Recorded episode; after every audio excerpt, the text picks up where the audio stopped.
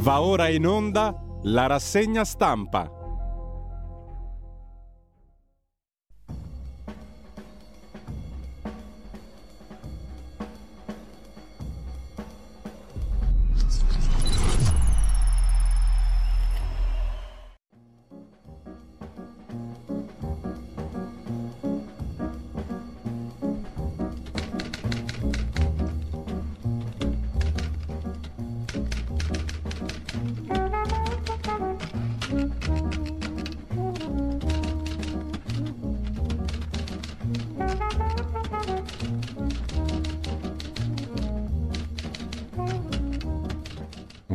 Buongiorno a tutte le ascoltatrici e a tutti gli ascoltatori da Giulio Cainarca. Ben trovati all'appuntamento con la rassegna stampa. Sono le 7.31 della vigilia dell'ultimo giorno d'estate, cioè della vigilia del primo giorno d'autunno, che è domani secondo gli equinozi calcolati giusti, eccetera, eccetera.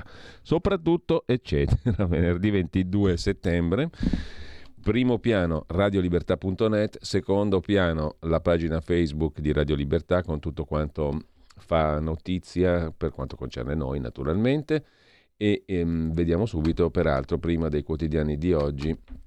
Come sempre la prima pagina dell'agenzia ANSA che si apre con la foto di Biden e di Zelensky. Dagli Stati Uniti nuovi aiuti da 325 milioni di dollari a Kiev. Kiev, cioè l'Ucraina, che perde peraltro la Polonia e non pochi altri paesi dell'ex est Europa che guardano con fastidio il discorso del grano ucraino, come vedremo dopo. La questione del grano ma anche delle armi. La Polonia non darà più armi all'Ucraina, ma c'è anche una questione appunto di grano. Stessa questione per la quale sono scesi in piazza gli agricoltori in Bulgaria per protestare contro la riapertura al grano ucraino. Questione che vedremo variamente commentata anche nel frattempo, tra gli altri titoli, Modena, cameriere denuncia 20 euro per 6 ore di lavoro, si fa il suo bel video e come sempre diventa virale, come si dice da un bel po' di tempo a questa parte. Le quote rosa sono legge in India, paese molto più evoluto dell'Italia come tutti sanno, il 33% dei seggi alle donne. Poi magari le bruciano, però questo è un altro discorso. Sui migranti servono soluzioni coraggiose e non superficiali, lo ha detto Mattarella, che ha detto che il trattato di Dublino è roba del Pleistocene, cioè roba antiquatissima. La Lega con il vice segretario Crippa chiede anche lei che venga cacciato dal ministro San Giuliano, il direttore del Museo Egizio di Torino. Anche su questo vedremo varie questioncelle, mentre c'è una storia bellissima, la faccio finita. Ha lasciato anche le lettere, ha detto sono oberato dai debiti, per mettere in sicuro la famiglia mi suicido, ma al suicidio ha preferito la Grecia e sta tranquillamente a Patrasso. È stato ritrovato questo uomo la moglie dice non è un uomo, è stato ritrovato dopo dieci anni. Murdoch lascia la presidenza di Fox News Corporation alla tenera età di 92 anni, al suo posto il figlio Lachlan. Sempre dal primo piano dell'agenzia ANSA Fabrizio Corona che finisce di scontare la pena di 10 anni. A chi piace il generale Vannacci, lo Zoom, il sondaggio dell'agenzia ANSA, soltanto il 12% degli italiani ha fiducia in Vannacci, secondo quel che stabilisce il sondaggio U-Trend. Il presidente della Milano Serravalle, un amico del presidente del Senato La Russa, va a 150 all'ora sulla Milano Lecco ma dice che l'ha superata solo per poco tempo.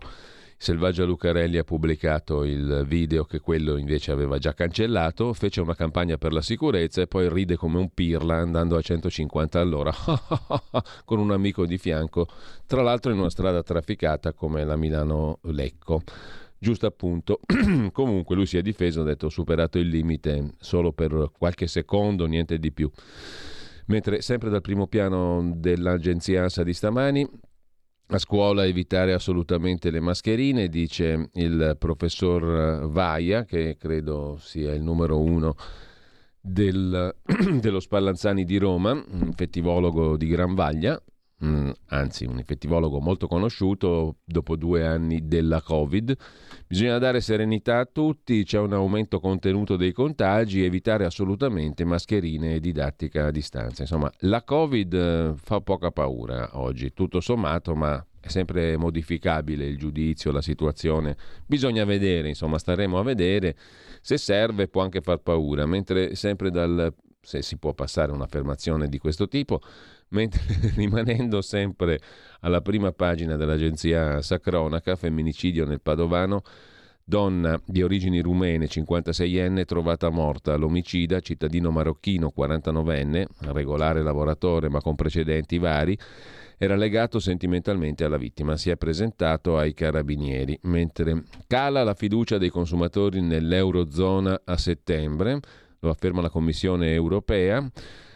Siamo in primo piano sull'economia, il dorso economia dell'agenzia ANSA. La Bank of England lascia invariati i tassi a 5,25% sulla scia della Banca Centrale Americana. Per la politica, l'appello di Giorgia Meloni all'ONU sui migranti, lotta globale ai trafficanti, spunta anche l'idea di fare come voleva fare, vuol fare, fa la Gran Bretagna, cioè mettere gli aspiranti profughi su, in, una, in una nazione africana come il Ruanda nel caso della Gran Bretagna per, var- per vagliare la richiesta e poi omicidio nautico e legge via libera della Camera alla proposta di legge. È lo sport che entra nell'articolo 33 della Costituzione, viene garantito costituzionalmente.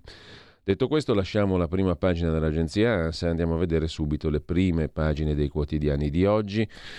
Avvenire, il quotidiano di ispirazione cattolica, apre col virgolettato soluzioni coraggiose. Sono le parole di Mattarella, Presidente della Repubblica Italiana, per i migranti accoglienza e azione europea, cambiare le regole di Dublino che sono ormai preistoria. Nel frattempo Lombardia e Veneto dicono no al governo per quanto concerne i CPR, cioè la costruzione di nuovi centri di permanenza per il rimpatrio degli immigrati.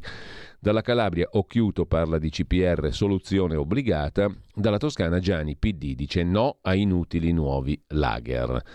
Ci sono altre due notizie di primo piano su avvenire, le fedi abramitiche, cioè le famose tre religioni abramitiche, l'Islam, il cattolicesimo e, eh, e, la religione israelitica la, eh, sono, mm, hanno trovato casa ad Abu Dhabi, negli Emirati Arabi Uniti. La casa della famiglia abramitica è molto più un monumento avveniristico all'amicizia tra le tre fedi discendenti da Abramo, il patriarca pellegrino. La struttura architettonica di rara bellezza, la vedete qui, cioè definì bellezza quella roba qua mi sembra un'esagerazione colossale, a me mi fanno schifo che a dirla, a dirla metà, la metà basta, una roba oscena. Comunque, al di là di questo, se Dio si manifesta in queste tre cubi di roba qua, siamo a posto. Bel Dio che ci siamo figurati. Comunque, la sua architettura di rara bellezza, moderna ma senza eccessi, fatta di una moschea, una chiesa, una sinagoga, tre robacce indistinguibili, più o meno è pensata come un itinerario durante il quale si può fare esperienza non solo della possibilità di convivere con i diversi, ma della sua urgente necessità. Vedete voi, se andate a pagina 7 di Avvenire e se state per caso guardando adesso in tv, ve la facciamo vedere, pagina 7, no, pagina 7 non c'entra nulla, vediamo un attimo di capirci, siamo a pagina Ah, nell'inserto Agora. Un attimo solo perché il bello della diretta, come diceva il compianto, il mai troppo compianto Gianni Minà. Vediamo un po' dov'è che è sta roba qua. Ci arriviamo eh, con calma perché merita una, una visione. Eccolo qua, questo, è, questo sarebbero i tre meravigliosi edifici che simboleggiano le tre fedi abramitiche. La fede mh, mm, ebraica, quella mm, cattolica, insomma cristiana e quella mm, musulmana contenti loro. Comunque, sempre dalla prima pagina di Avvenire, due vescovi cinesi verranno al sinodo. Svolta di Pechino tra i votanti 54 donne. La partecipazione di due vescovi cinesi al sinodo, bel segno. Universalità della Chiesa, scrive Agostino Giovagnoli su Avvenire. Indicati, d'intesa con le autorità dalla Chiesa locale, sono stati nominati dal Papa, anche se non esiste una conferenza episcopale cinese riconosciuta. Sono Giuseppe Yang Yongqiang di Zhoukum in Shandong e Antonio Yao Shun di Yinjing in Yumeng, in Mongolia interna. Questa partecipazione conferma che la Chiesa attraversa i confini e di essa fanno parte uomini e donne di tutti i popoli. Ben detto. Mentre il Corriere della Sera apre la sua prima pagina con Mattarella che sferza l'Europa, sui migranti il Trattato di Dublino è preistoria, e subito dopo Attilio Fontana che dice i centri per il rimpatrio degli immigrati in Lombardia siamo già al completo, la Lombardia è piena, per usare l'espressione di un antico politico olandese che fu fatto fuori per strada. La Corte di Giustizia, per strada mica tanto, insomma, comunque fu fatto fuori a pistolettate. La Corte di Giustizia europea boccia i respingimenti della Francia e Piantedosi dice che i CPR sono decisivi per i rimpatri. La Corte di Giustizia europea boccia i respingimenti della Francia. Secondo voi la Francia continuerà a respingere o no? In primo piano anche Murdoch, che lascia a 92 anni, la trincea di Giorgetti, che Vordi, il Ministero del Tesoro ha alzato la guardia per frenare i partiti, il famoso assalto alla diligenza in occasione della finanziaria. Niente di nuovo sotto il sole. Le preoccupazioni del ministro Giorgetti e sul PIL in arrivo i dati dell'Istat. Ciumbia. C'è un'intervista col ministro Schillaci, ministro della Salute, le regole per il o la, sarebbe meglio dire, Covid, la nostra priorità è proteggere i fragili, dice incredibilmente il ministro della Salute Schillaci, spiegando le nuove regole per contrastare il Covid in classe. Lo sfogo di Meloni le hanno detto ma come va in pizzeria e non da Biden? Ero in consiglio, quante falsità su quella pizza, la rinuncia a parlare al Consiglio di sicurezza dell'ONU lasciando il posto a Tajani, era l'unica scelta per non dover saltare sette incontri bilaterali sul tema migranti, cioè non poteva mandare Tajani ai sette incontri bilaterali perché erano importanti, dice la Premier Meloni. Poi lo sfogo sulla pizza, l'incontro saltato con Biden, tutto falso, gli orari lo dimostrano. Ma con un bel punto esclamativo, mentre Zelensky dice senza aiuti qua perdiamo la guerra. Naturalmente senza l'aiuto degli Stati Uniti, in primo luogo il leader ucraino da Biden, i dubbi dei repubblicani. Dai repubblicani comincia a tirare aria di incertezza. Mica troppo bello continuare ad aiutare Zelensky, dicono non pochi repubblicani americani. A Torino la Lega all'attacco, mm, nuovo scontro sul museo egizio. Il direttore è un razzista contro gli italiani, dice il vice segretario Crippa. Gli sconti a chi parla arabo, le accuse e ora la richiesta della Lega di cacciar via il direttore del museo egizio greco. Cade dalla finestra, greco è il cognome del direttore del museo egizio, cade dalla finestra inseguendo Levaso, siamo a Milano, Levaso è un palestinese chi cade è un agente di polizia che è finito in coma. Si è lanciato da una finestra, secondo piano ospedale San Paolo, per acciuffare un evaso. L'agente, ventottenne, ha battuto la testa finendo in coma. Con ciò lasciamo la prima pagina del Corriere, andiamo al Fatto Quotidiano, titolo d'apertura su Zelensky, lasciato solo, senza parola né armi, begli amici, si stigmatizza il quotidiano di Marco Travaglio. Voleva parlare al congresso ma gli hanno detto a Zelè, non abbiamo tempo. No di Stati Uniti e Polonia, nei due paesi si vota. Varsavia dice stop agli armamenti a Zelensky. Washington ne invia altri 325 milioni, ma poi basta fino al 24. Questo è il tema d'apertura. Poi Meloni ai ministri, tagliate, tagliate le spese, ma le rispondono soltanto in tre. Sulla manovra Giorgetti smentito dai dati su super bonus e tasse. Sopra la testata la frase del giorno sul fatto quotidiano, blitz di maggioranza contro le intercettazioni, la polizia giudiziaria potrà far sparire quelle ritenute irrilevanti come se non dovesse deciderlo il giudice. Eh, ammonisce, stigmatizza rantola in prima pagina il fatto quotidiano. Da par suo, il ragionier Bonomi si firma dottor contro la legge e lo fa anche il suo vice. Voi vedete che hanno un po' di complessi di inferiorità culturale in Confindustria. Il ragionier Bonomi è il presidente della Confindustria. Un legale intercettato sul PNRR, vediamoci con Giorgia e Crosetto. Capirai che scandalo. Emiliano, Emiliano inteso come il presidente della Puglia, si rivolge a Conte, inteso come Giuseppe, le liti fra alleati aiutano la destra e la sentenza pugliese. Del pugliese, del presidente pugliese eh, l'editto barese, mentre Piemonte, Sicilia e le altre regioni sono capofila dell'assenteismo, tanti consiglieri regionali non vanno in consiglio regionale. Mentre la destra sogna una RAI tutta casa, chiesa e Vannacci, scrive Giacomo Salvini in prima pagina. Si occupa invece di un'altra questione politica di primaria importanza il direttore del Fatto Quotidiano Marco Travaglio, Letizia Moratti. Torna a casa Leti, Avendo sempre posseduto parecchi cognomi e quattrini, dunque moltissimi giornalisti, pochissimi elettori, Letizia Moratti era riuscita a far credere di non essere mai stata di centrodestra, a spacciarsi per la candidata ideale del centro-sinistra alle regionali in Lombardia, eccetera, eccetera. Adesso torna a casa. Letti, torna nel centrodestra. Ve la faccio breve. Il giornale apre la sua prima pagina con Cosa non ha fatto Giorgia. Voi direte come? Il giornale che critica Giorgia Meloni? Ma niente affatto. È un simpatico, uh, come dire, un simpatico titolo che allude al fatto che voi potreste, che vi fa pensare, per meglio dire, che questi stanno criticando Giorgia Meloni. Tutt'altro. Smentiti tutti i gufi di sinistra. Cosa non ha fatto Giorgia? I mercati non sono crollati, il fascismo non è tornato e l'Italia è più che mai al centro del dibattito mondiale. Dunque le facciamo un bel monumentone a Giorgia, altro che eh, non ha fatto. Ha fatto un sacco di roba buona con 2B alla vigilia del primo compleanno del governo Meloni. Giornali e talk show, scrive Alessandro Sallusti, sono scatenati nel compilare sterminati elenchi di quello che Giorgia Meloni non avrebbe fatto.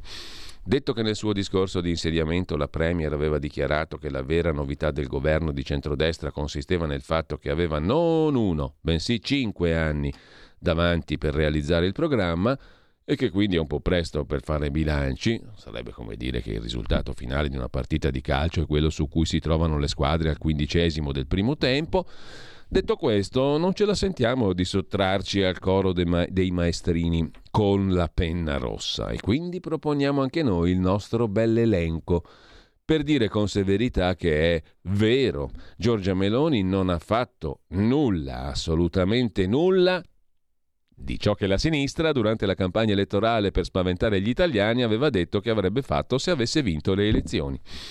E segue ciò che non ha fatto Giorgia Meloni di quello che la sinistra aveva detto per spaventare gli italiani. Così noi bambini siamo tutti preparati, studiati e andiamo all'appuntamento con... Eh, il nostro bel compitino fatto, la divisina stirata, eh, la divisina nera o blu con il colletto bianco e il cestino della merenda, giusto? Che bello che è il mondo raccontato così. Il giornale con eh, la prima pagina si diverte anche, ci diverte naturalmente con Osho che rappresenta, mh, mm, prima vediamo il titolo, la Corte dell'Unione Europea boccia Macron sui respingimenti al confine italiano, sono illegittimi. E per cui Osho ci fa questa foto vignetta di giornata con Macron e con Ursula von der Leyen. Macron in posa, diciamo così, da Nembo Kid, è curiosa la foto perché è vera, Macron è lì come un Nembo Kid, mentre Ursula von der Leyen è la maestrina che sta spiegando al presidente francese qualcosa. Osho ci fa lo scambio di battute. Macron, te i cazzi tu ante li potevi fare, eh? E Ursula, mi dispiace, ma lì per lì non ci ho pensato che confinate con l'Italia. Eh. Sì, ci vuole un attimo, eh, perché io sono un po' tardo, devo dire la verità. Sarà l'ora. Voi l'avete capita? Te i cazzi tu ante li potevi fa, dice Macron. Risponde Ursula. Mi dispiace, ma lì per lì non ci ho pensato che confinate con l'Italia. Boh. Eh, francamente non riesco a capirla. Fa, apriamo un concorso. Se me, la, se me, la, capite, mi fate un WhatsApp 346 6427 756. Boh. Vabbè, mi sento un cretino. Francamente mi sento un cretino. La cosa capita spessissimo, eh, durante almeno tre o quattro volte all'ora. Specialmente facendo la segna stampa la mattina su Radio Libertà, ex Radio Padania Libera, ex RPL. Che bomba, ragazzi di radio, 26 anni e non sentirli.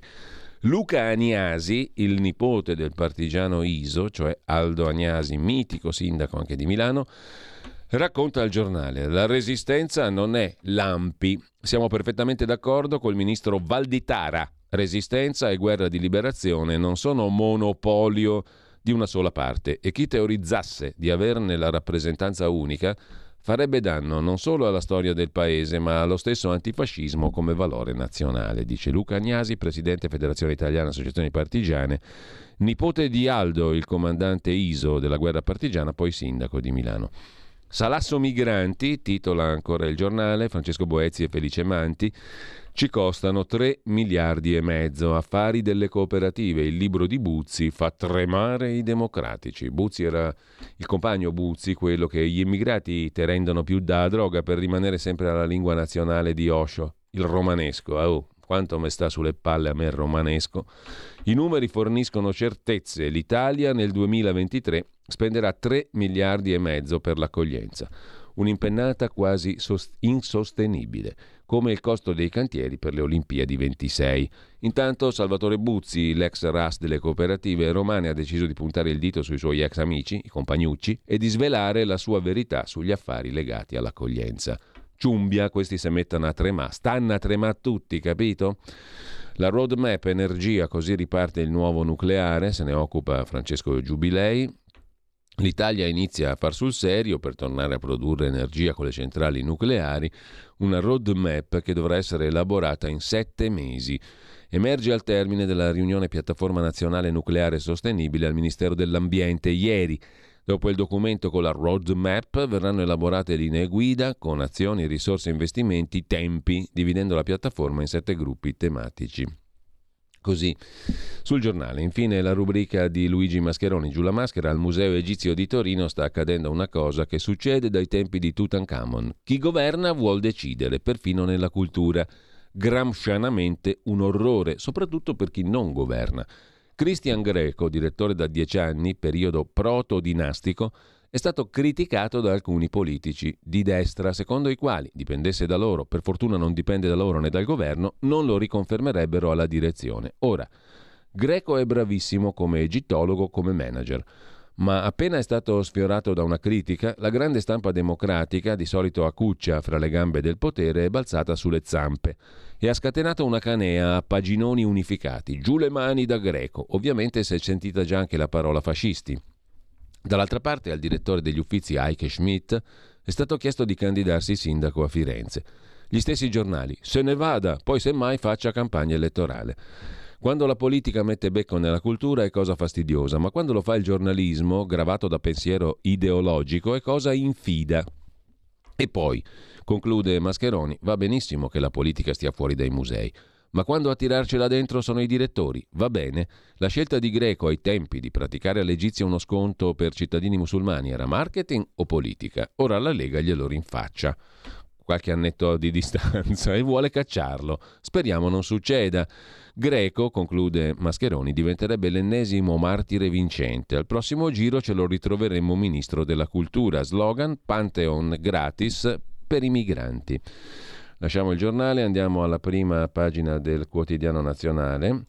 La foto d'apertura cattura subito l'occhio la povera Saman Abbas, diciottenne, pakistana ammazzata un anno e mezzo fa, voleva vivere all'occidentale. Cronaca di un martirio. Poi vedremo l'articolo in esclusiva che pubblica il quotidiano nazionale. Due detenuti raccontano le confidenze dello zio di questa povera ragazza di Novellara, Reggio Emilia. Tutta la famiglia partecipò all'omicidio, il movente economico. Lo vedremo appunto tra poco. Mentre protesta in strada per 1300 persone a Milano, sit-in di pedoni e ciclisti, vogliamo Milano più lenta e più sicura. Sul più lenta si può discutere, sul più sicura credo che il 99,9 periodico per cento dei cittadini milanesi sarebbe d'accordo, ma non per il profilo automobilistico, tutt'altro per il profilo sociale e di sicurezza pubblica. Intanto dal giorno passiamo al mattino di Napoli.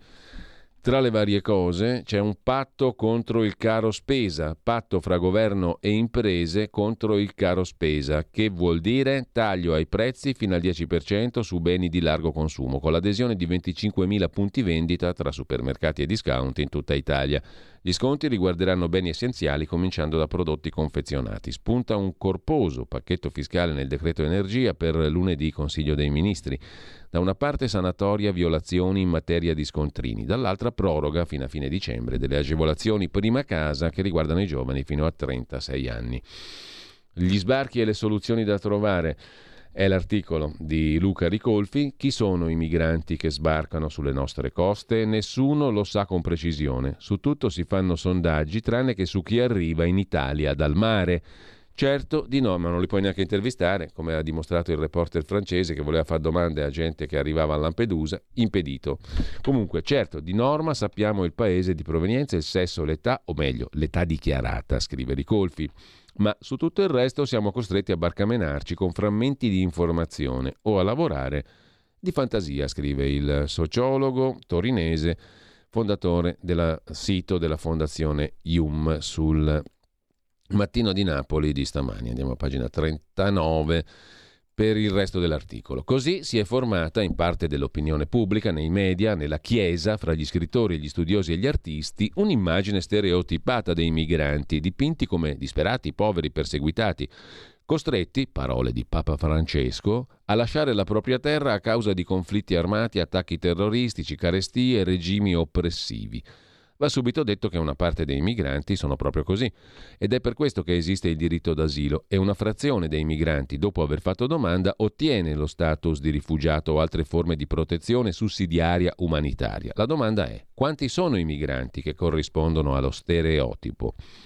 I dati frammentari suggeriscono che siano una minoranza. Anzitutto le domande d'asilo accettate il loro numero varia nel tempo, ma non ha mai raggiunto il 20%, in molti anni è stato inferiore al 10%.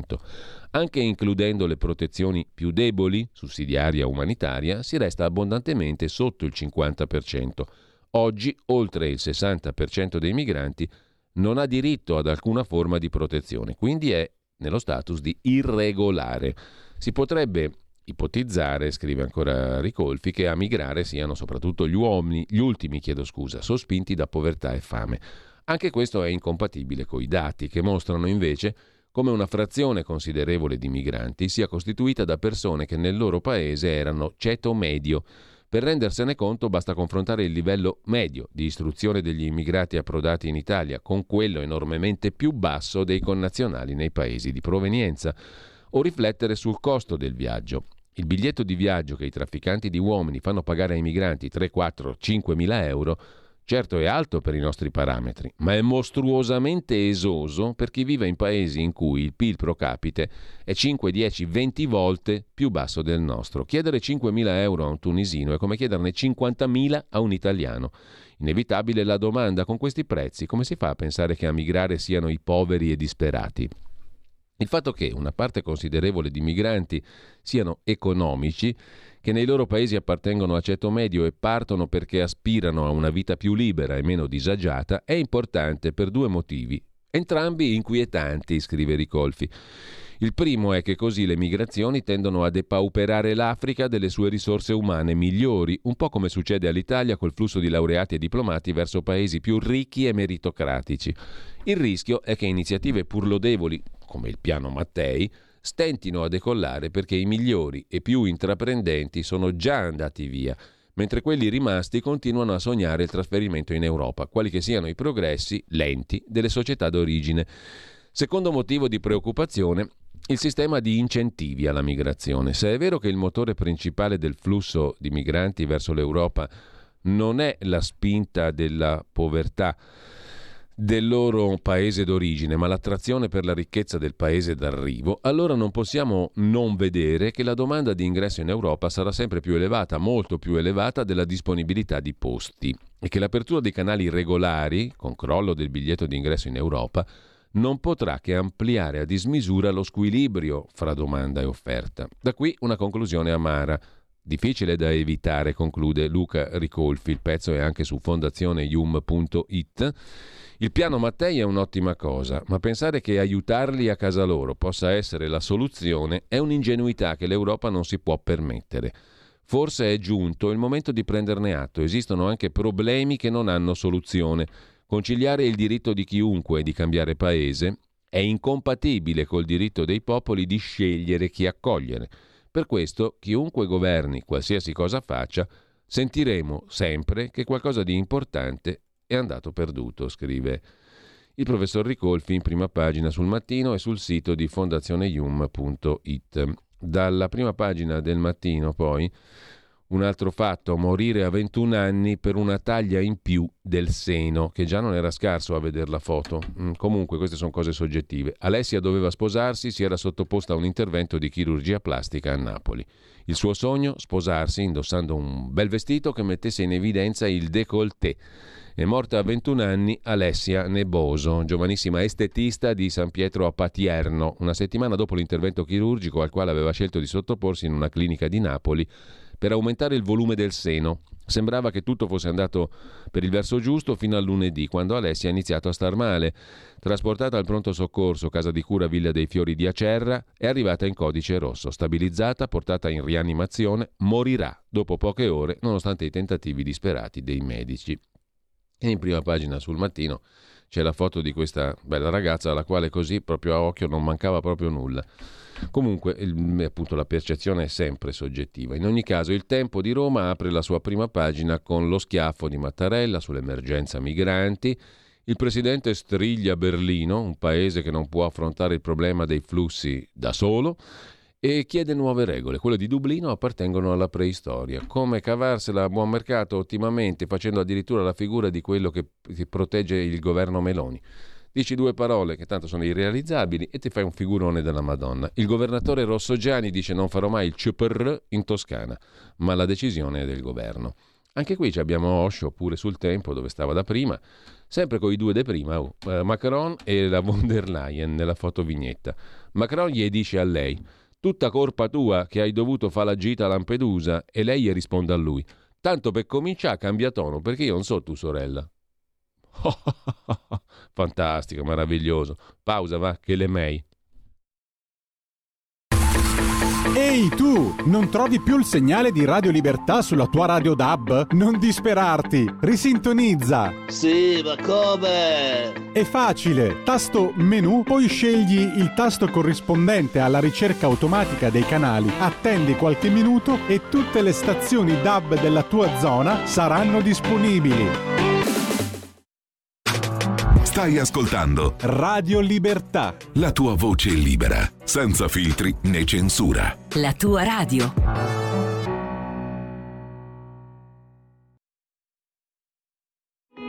In quanti ti promettono trasparenza, ma alla fine ti ritrovi sempre con la bocca chiusa e non puoi dire quello che pensi. Radio Libertà non ha filtri né censure, ascolta la gente e parla come la gente. Un nuovo modo per sostenere la tua radio. Visita radiolibertà.net. Ti basta un clic e potrai versare il tuo contributo volontario direttamente online. Potrai donare con ogni tipo di carta di credito, anche prepagata. Ti aspettiamo online su radiolibertà.net. Sostieni la tua radio con il tuo contributo volontario. Radio Libertà. La tua radio. Diamo voce alla nostra gente. Allora, scrive giustamente Paolo da Valenza, 346 6427 756, forse Osho, scritto giusto O-S-C-I-O, bellissimo, si riferisce al fatto che Ursula, forse per ignoranza, ha fatto un dispetto a Macron e un favore alla Meloni senza volerlo. Saluti e grazie per la vostra rassegna, sempre utile. Soprattutto quest'ultima parte del discorso è molto importante per me. Utilità parola chiave, se no sono parole al vento. Comunque sì, è vero, adesso pensarci bene, ehm, eh sì, c'ha ragione, cioè nel senso che quella là va a Lampedusa e dice mh, mm, che bisogna far qualcosa di europeo sui migranti, eccetera, eccetera. E mh, mm, quello gli dice, oh, ma sì, forse mi sono dimenticata, dice a lui, forse mi sono dimenticata che tu confini con l'Italia. Boh, continuo a non capirla, però francamente continuo a non capirla. Mi è difficile. Se l'avete capita, mm, adesso ve la rileggo la, vign- la foto vignetta di Osho. Sa spieghiamo tra di noi, capito? Come dice Osho. C'è un audiomessaggio, non so se è relativo a- alla foto vignetta lì di Osho. Sentiamo. Buongiorno Keinarca, il senso penso sia sottolineare la maestrina ignorante della von der Leyen Buona giornata, grazie. Eh, ma in che senso ignorante? Cioè, non l'ho mica capita io sta roba qua. E c'è infatti un ascoltatore che sintetizza il tutto. Là, sturdit! E in effetti, diciamo che io mi sento tale. Secondo me invece Ursula è talmente capra che non sa dove stanno Francia e Italia. Abbracci da Roma, scrive il nostro ascoltatore. Io continuo, ragazzi, a non capirla sta roba qua. Rivediamola. Poi ci andiamo sopra perché sennò perdiamo tempo per nulla. Allora c'è Macron con la von der Leyen, prima pagina del giornale. Macron in posa lì da Seminembo Kid, chissà perché, l'hanno preso in un momento che stava facendo il basello, come si dice in lombardo, cioè lo scalino. Te i cazzi tu, te li potevi fa, eh? Chiaramente in romanesco, classico de Osho. E dice lui, Macron, a lei, Ursula von der Leyen. E la von der Leyen gli risponde a lui. Me dispiace, ma lì per lì non ci ho pensato che confinate con l'Italia. Oh, qua stiamo in due, anche se siamo un, un uomo solo, un, un, una specie di, di ircocervo, però né io né Federico Borsari in regia, che ringrazio e saluto, abbiamo capito un cazzo, per dirla coscio. Non ci avevamo capito un cazzo. Mm? Vabbè, te i cazzi tu non te potevi fare, dice lui, lei risponde mi dispiace, ma lì per lì non ci ho pensato che confinate con l'Italia. Boh, se, eh, per me oh, io non ci esco. Sai quando uno autisticamente va in fissa? Ecco così. Diciamo che non l'ho capita. Te- quella del tempo è più semplice, è se- cioè non fa ride, ma è semplice. Tutta colpa tua, gli dice Macron eh, a von der Leyen. Hai dovuto fare la gita a Lampedusa. E lei gli risponde a lui: Tanto per cominciare, cambia tono perché io non so tua sorella. A voi vi fa ride? Boh. Vabbè, famo pomeriggio se stiamo qua a commentare ste robe. Comunque andiamo dal tempo di Roma. Ermattina abbiamo già visto Repubblica. Stiamo a vedere Repubblica. E Repubblica t'apre la prima pagina così. Chissà perché adesso me ne sono impippato con sto romanesco del Kaiser. Italia allarme debito, i conti non tornano. Torniamo alla dizione perfetta, al fiorentino, all'italiano, risciacquando i panni in arno, senza aver però l'inflessione toscana, hm? perché quella ti dà una coloritura che non è giusta. Il panno va risciacquato giusto, come fece il Manzoni. Andò nell'Arno, risciacquò i panni e scrisse quella roba meravigliosa che furono i promessi sposi, mi raccomando, non promessi sposi, promessi sposi lo dicono gli ignoranti Lombardia, si dice promessi sposi, mm? chiaro? Preoccupa l'effetto del rialzo dei tassi. Se stiamo a divertire io e Federico stamattina. Ride pure lui, il rendimento del BTP decennale raggiunge il 4,53%, scrive Repubblica, record dal 2013. Si prevede una spesa per i rimborsi, cioè per gli interessi, che inciderà pesantemente. Galli, due punti, così gli interessi azzerano la manovra. Chi è Galli? Andiamo a scoprirlo a pagina 2 è il direttore dell'osservatorio sui conti pubblici Giampaolo Galli, spesa a 100 miliardi nel 24, gli interessi azzerano la manovra. Se non sbaglio però questo qui è stato anche uno del PD. Tan per cambiare. Il Financial Times interpella Taddei, che era stato il responsabile economico del PD, e Repubblica interpella un altro che fu parlamentare, se non sbaglio. Vediamo un attimo. Prova a googlarlo, Federico, così facciamo prima. Giampaolo Galli osservatorio conti pubblici fondato da Carlo Cottarelli, ma Giampaolo Galli, economista, credo che sia stato anche un deputato del PD. Vediamo subito di verificarlo con eh, la solerte collaborazione di Federico in regia. La finanza di Giorgia spaventa i mercati, c'è anche Tremonti, non ci sono complotti, un errore la tassa sulle banche. Museo egizio la Lega chiede la testa di Greco, che non fu mai così popolare. Il piano Dublino è preistoria, ora soluzioni più coraggiose, ha detto nobilmente, indiscutibilmente e soprattutto da par suo il presidente Mattarella a Piazza Armerina in Sicilia, tanto dire cose giuste che sai che non si verificano fa sempre bene, a te naturalmente. E infine andiamo a vedere un po' meglio eh, l'intervista mm, di Tremonti, pagina 3 di Repubblica. Nessuna regia dei mercati contro Meloni, sulle banche tassa da rivedere. Per quanto concerne Giampaolo Galli, che Repubblica interpella, vediamo un po' il responso di Gogol. Cosa dice Gogol, Federico? Dal febbraio 2013 al marzo 2018 è stato deputato nel gruppo ah, del Partito Democratico. E eh, te lo volevo dire, mi pareva che mi ricordavo, capito? Quindi adesso è economista super partes, ovviamente, mentre sempre Sempre rimanendo a Repubblica, nessuna regia dei mercati contro Meloni. Sulle banche la tassa è da rivedere. Non è come nel 2011, ne sa qualcosa Tremonti, perché all'epoca egli fu ministro dell'economia e fu deministrizzato perché cadde il governo Berlusconi. Sarkozy e Merkel ridevano di Berlusconi e l'Europa ci chiedeva di tutto. La Premier non deve cedere a una manovra elettorale, lo potremo pagare a caro prezzo. C'è un caos globale, ma non un complotto, dice Giulio Tremonti, che dell'ultimo governo Berlusconi fu il ministro dell'economia. E adesso su Repubblica smonta le tesi che si stanno diffondendo nel giro meloniano sul complotto, sulla regia internazionale dietro i problemi dall'aumento del costo del denaro alla bomba immigrazione che stanno angustiando Meloni. La situazione attuale non è paragonabile a quella del 2011, dice il professor Tremonti, che credo sia anche presidente commissione esteri al Senato attualmente per Fratelli d'Italia. La guerra in Ucraina, boom di sbarchi, impennata dei prezzi. Stiamo vivendo uno shock, spiega Tremonti a Repubblica, che altera le strutture sociali paragonabile se vuole all'effetto che spiegò nel Cinquecento la conquista dell'America, assieme all'altro fenomeno che fu l'invenzione della stampa. Poi, naturalmente, se uno potesse allargare un po' il raggio, ci fu anche la comparsa dell'uomo a un certo punto. Dalla scimmia nacque l'uomo. Questo ebbe un ruolo importante in tutta la nostra storia, eh? cioè per arrivare allo spread di oggi bisogna considerare che a un certo punto la scimmia diventa uomo eh, e ci fu l'invenzione della stampa, comparabile all'intelligenza artificiale. Siamo in mezzo a un nuovo Mundus furiosus, spiega il professor Tremonti, moltissimo da par suo, con la fine dell'utopia della globalizzazione e di uno sviluppo positivo e progressivo. Oggi vedi guerre e asimmetrie violente. Il nostro governo si ritrova nel pieno di questi fenomeni. Del resto anche il governo dello Zimbabwe si ritrova nel pieno di questi fenomeni. E perfino il governo delle isole di Tonga si trova nel pieno di questi fenomeni. Infatti l'intervistatore dice al professor Tremonti, lei la sta prendendo un po' alla larga. Ma non troppo, risponde impareggiabilmente il professor Tremonti. La guerra ha avuto un effetto anestetico, ha ridotto le tensioni politico-finanziarie internazionali in nome del fronte comune. Nel decennio precedente, sul piano economico, la ricetta era stata quella di stampare moneta, ridurre i tassi a zero. La BCE aveva violato le regole dell'euro comprando titoli di Stato, di conseguenza si era compressa artificialmente l'inflazione.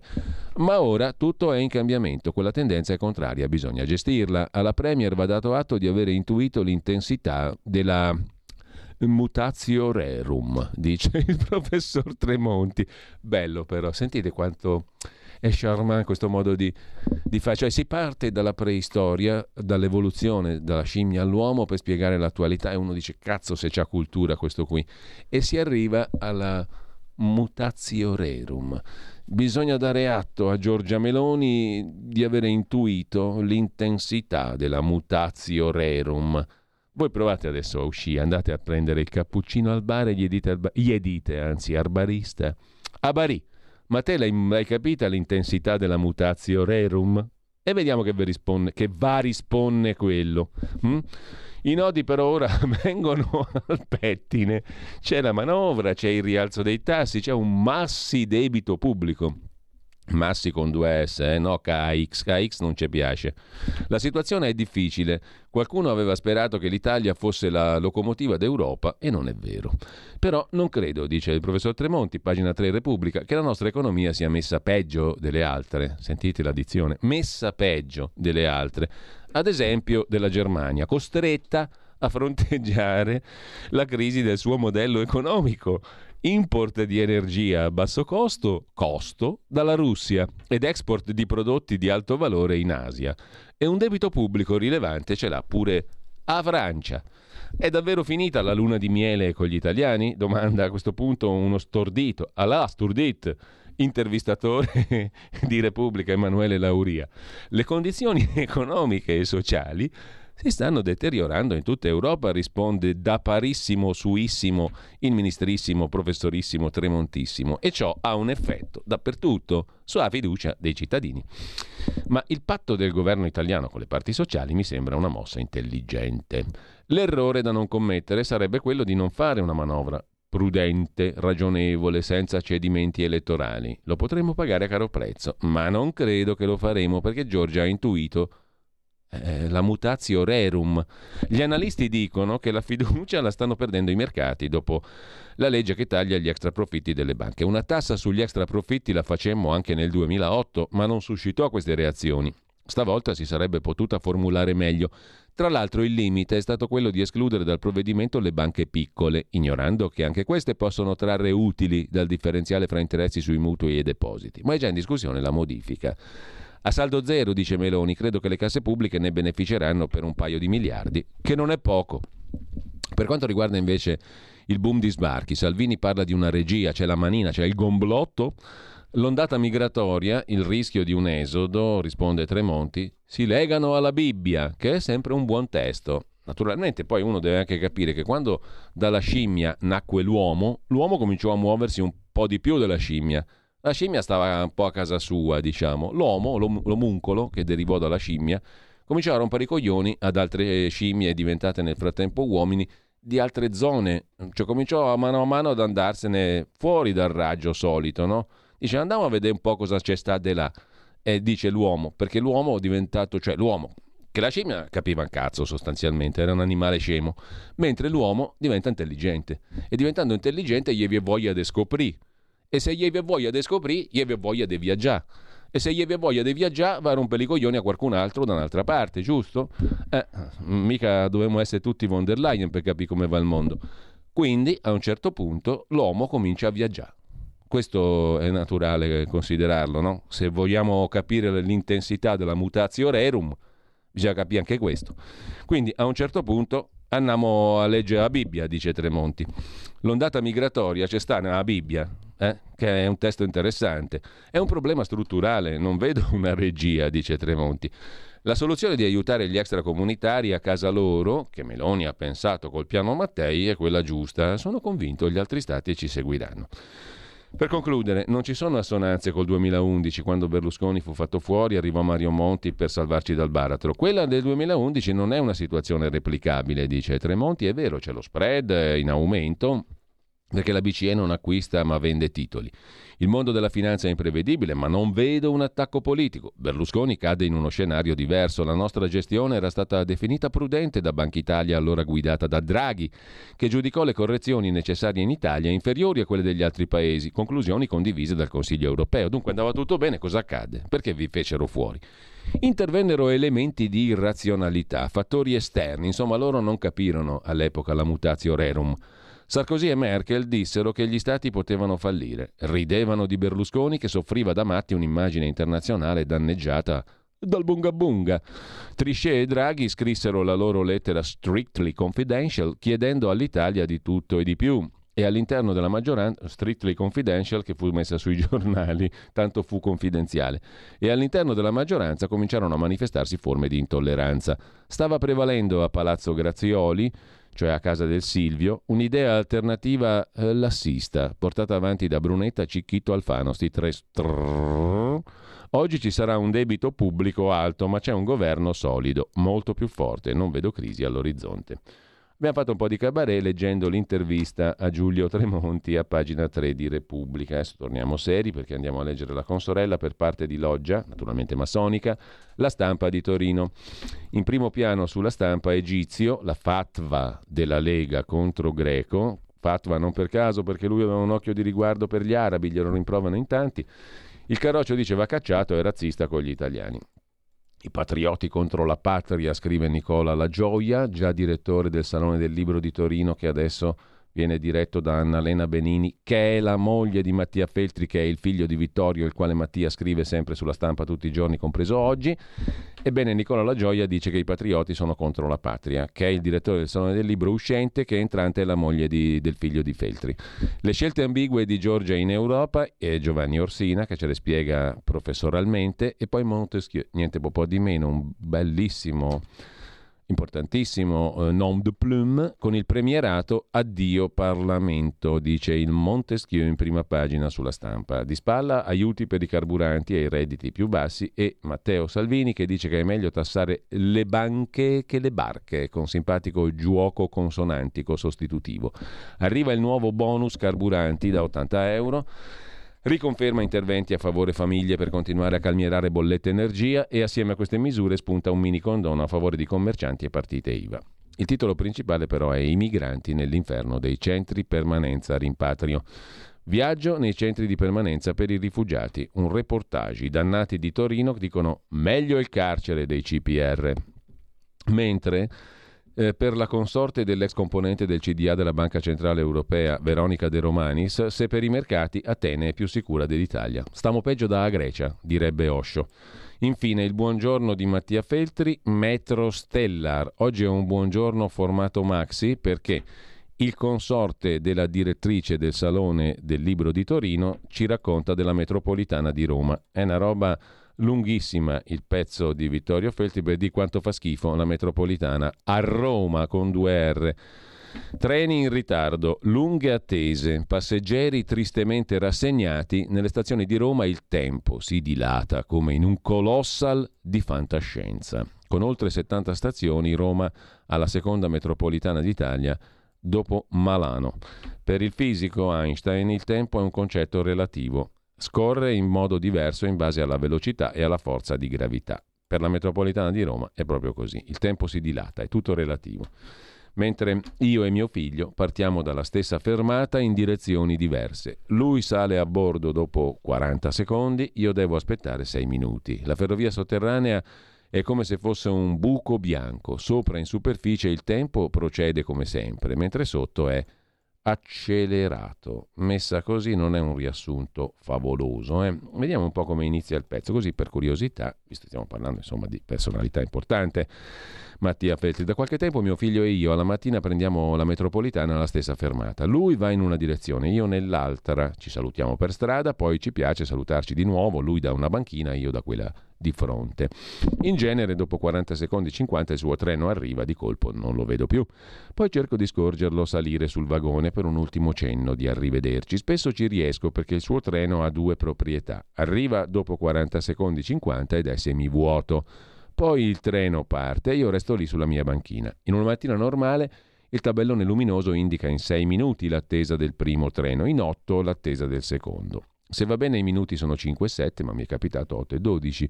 Soltanto la teoria di Murphy può spiegare perché il treno di mio figlio arrivi in 40 secondi 50 e il mio dopo 6 minuti, ma nessuna teoria è in grado di penetrare le oscurità profonde delle ragioni per cui si debbano aspettare prima 6 minuti e poi 2 e non 4 e 4. Cioè, scusate, oh, stamattina sono, sono coglione io o non capisco niente. So, nessuna teoria è in grado di penetrare le oscurità profonde delle ragioni per cui si debbano aspettare prima 6 minuti e poi 2 e non 4 e 4, sì, fa sempre 8 insomma. Ma noi romani di nascita ed adozione Abbiamo smesso di porci determinate domande dai tempi di Caligola. Quindi mi appoggio a un muro, estraggo il telefono e leggo una rassegna stampa. Sono le 7.31. Mi assorbo nella lettura, vengo ridestato dall'altoparlante. Treno per Laurentina in arrivo fra 6 minuti. 6 minuti. So, guardo l'orologio e sono le 7.33, scrive Mattia Feltri in prima pagina sulla stampa e dopo prosegue per tutta pagina, ci arriviamo eh, con calma, tutta pagina 23. Guardo il tabellone luminoso, indica 6 minuti l'attesa del primo treno, non più 8, ma 9 l'attesa del secondo. In due minuti, dalle 7.31 alle 7.33, il primo treno dunque è rimasto fermo e il secondo ha fatto un minuto di retro. Ricomincio a leggere. Poco dopo di nuovo l'altoparlante. Treno per Laurentina in arrivo fra 4 minuti. Il secondo treno ha rimontato come Nibali in discesa dal poggio e ha 5 minuti. Adesso l'orologio segna le 7.36. Dalle 7.31 alle 7.36 5 minuti nei quali per il primo treno ne sono trascorsi due, per il secondo tre. Nell'altra direzione ne sono già passati un altro paio. E io non posso non immergermi in vaste speculazioni filosofiche. Dove vanno a finire i treni diretti di là se poi non vengono di qua? In fondo il funzionamento della metropolitana è semplice. Un treno parte dal capolinea, arriva all'altro capolinea, poi riparte verso il primo capolinea e avanti così in un moto determinato eterno, come quello dei pianeti. Quindi, se un treno, nel mio caso, va verso Rebibbia, un altro deve andare verso Laurentina. Non contemporaneamente, però più o meno, e invece siamo già 3 a 0. Dove si sono cacciati i tre treni di cui noi dalla parte sbagliata della stazione siamo creditori? Il pezzo è lunghissimo, prosegue, però direi se siete d'accordo che possiamo anche farne a meno e andare a vedere cosa ci racconta la prima pagina. No, un attimo, se c'era qualcosa di interessante altro sulla stampa, che forse noi ci siamo persi, vediamo un po'. Le scelte ambigue di Giorgia Meloni abbiamo visto. Ah, Lucia Annunziata. Lucia Annunziata spiega che la politica finisce in pizzeria con la Meloni, eccetera, eccetera. No, basta, direi basta e andiamo a vedere la prima pagina della verità. La verità di Maurizio Belpietro, tutta pagina, barricate contro i clandestini. Finalmente un maschio qua. si profila all'orizzonte, un guerriero maschio. Mattarella critica Dublino, ma in Unione Europea non se lo fila nessuno. E Mattarella è il maschio. I CPR, centri permanenza rimpatrio, non risolvono tutto il problema ma servono a contenere gli irregolari più pericolosi. Eppure la gente è così esasperata che, come è successo a Genova, scende in strada. Continuano gli sbandamenti nel PD, però pure amministratori di centrodestra storcono il naso. Spalanchiamo le porte anche nel calcio, la Serie A fa un talent per scovare atleti in Africa. Il commento del direttore Maurizio Belpietro ci porta invece a un altro Putin, invade gli armeni, ma con lui ci facciamo affari. Il presidente dell'Azerbaijan Ilham Aliyev. Varsavia, la città da cui, acclamata da migliaia di polacchi, acclamato, Joe Biden pronunciò il famoso discorso con cui impegnava la Nato a difesa a oltranza dell'Ucraina. Ebbene, la Polonia, Varsavia, si sfila. Il premier Mateusz Morawiecki, capo di un governo di centrodestra, ha annunciato che il suo paese non fornirà altre armi a Kiev ha anche aggiunto che prima degli agricoltori ucraini, d'ora in poi verranno i suoi ed egli è intenzionato a tutelarli.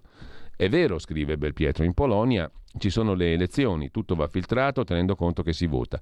Tuttavia, dopo 18 mesi di sostegno senza se e senza ma, la solidarietà dell'Occidente contro l'invasione di Mosca comincia a vacillare, scrive il direttore della Verità. E non per opera di qualche movimento filo Putin, a minacciare di rompere il fronte è uno dei paesi più atlantisti, più antirussi che ci siano. Semplicemente a Varsavia hanno deciso che gli aiuti all'Ucraina non convengono più.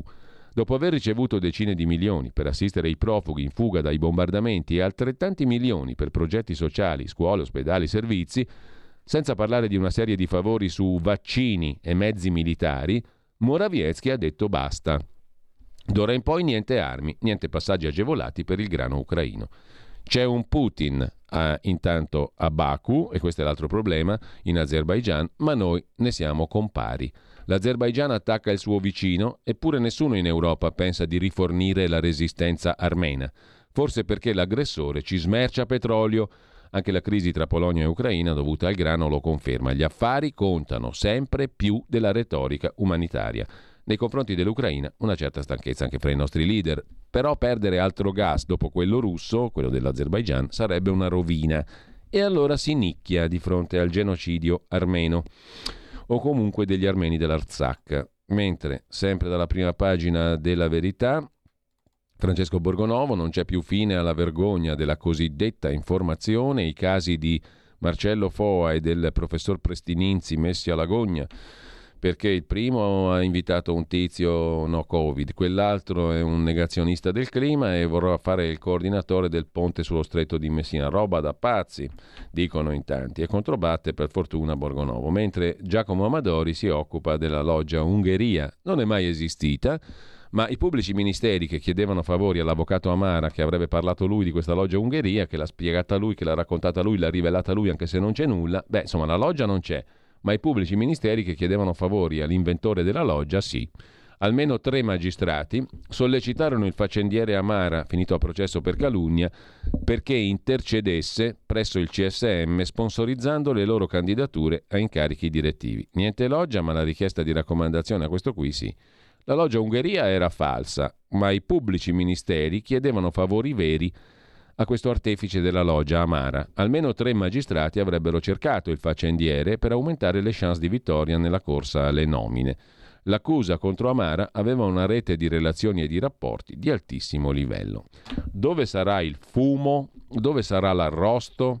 È difficile da capire in questa storia qua, mentre sempre dalla prima pagina della verità Claudio Antonelli Adesso vogliono un decreto per colpire i piccoli proprietari di case, la stretta sugli affitti brevi, Te lo do io il green, Occidente in trappola, la Cina stoppa due metalli essenziali e poi Patrizia Floderreiter, DNA nei vaccini, è un allarme serio, controlli da fare, lo dicono l'oncologo Bizzarri e il biologo Maurizio Federico dopo le rivelazioni del professor Buchholz, Philip Buchholz, sui residui di DNA nei vaccini Pfizer.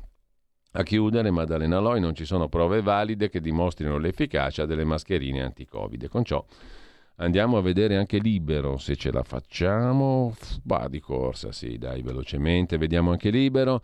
Tentata rapina INPS sulle nostre pensioni, apre Sandro Iacometti. Blitz dei nipotini di Tridico. Scoppia la polemica su un'idea dell'INPS. Assegni tagliati a chi ha un'aspettativa di vita alta. Ma la ministra Calderone dice l'INPS non decide nulla. Daniele Capezzone si occupa dei taroccatori di sondaggi. Non ci siamo capiti o forse fin troppo, essendosi già palesemente aperta la campagna elettorale per le europee il resto lo scopriamo dopo. Stai ascoltando Radio Libertà. La tua voce libera, senza filtri né censura. La tua radio.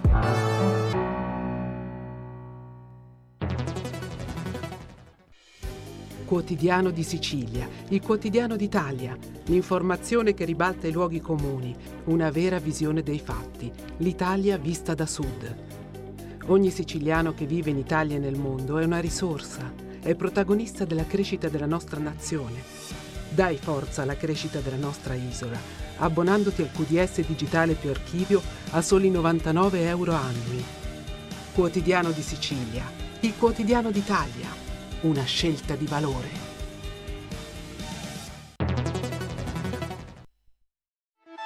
Stai ascoltando Radio Libertà la tua voce libera, senza filtri né censure, la tua radio.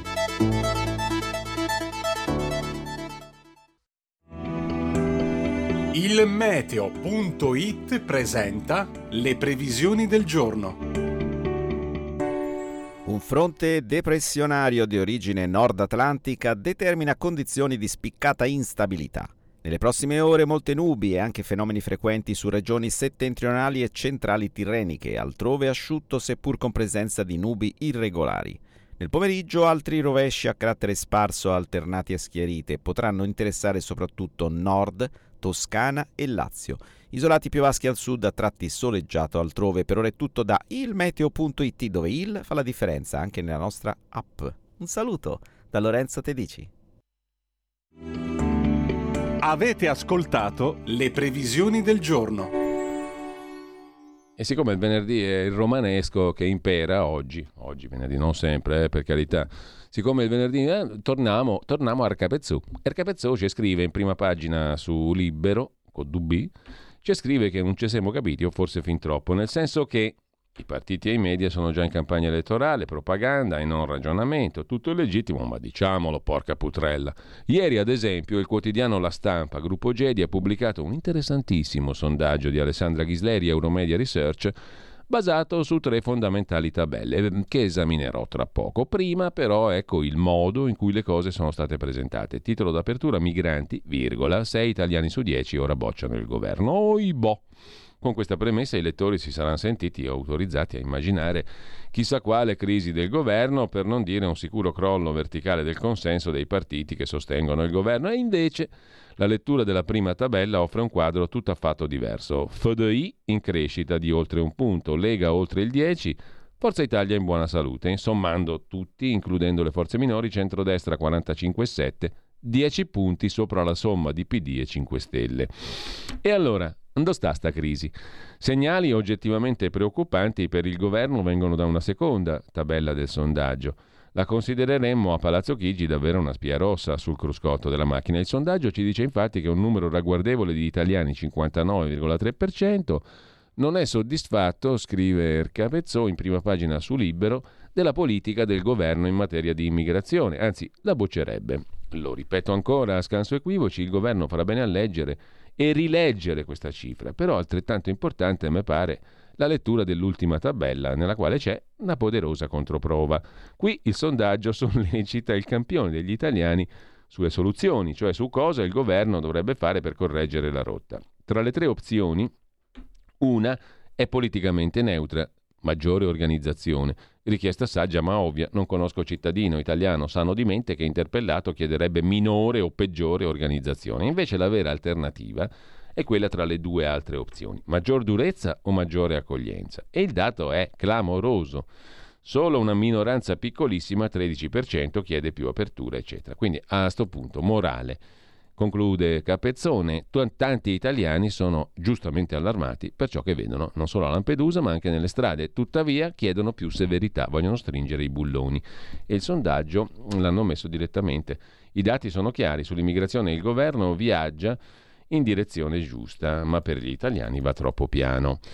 Sempre in prima pagina su Libero la foto di Bonaccini, presidente Emilia-Romagna PD, l'efficienza dei DEM, sei anni di attesa per i rimborsi agli alluvionati, scrive il direttore Mario Secchi. E poi mercati agitati, stavolta l'Italia non ha colpe, sentenzia Sandro Iacometti.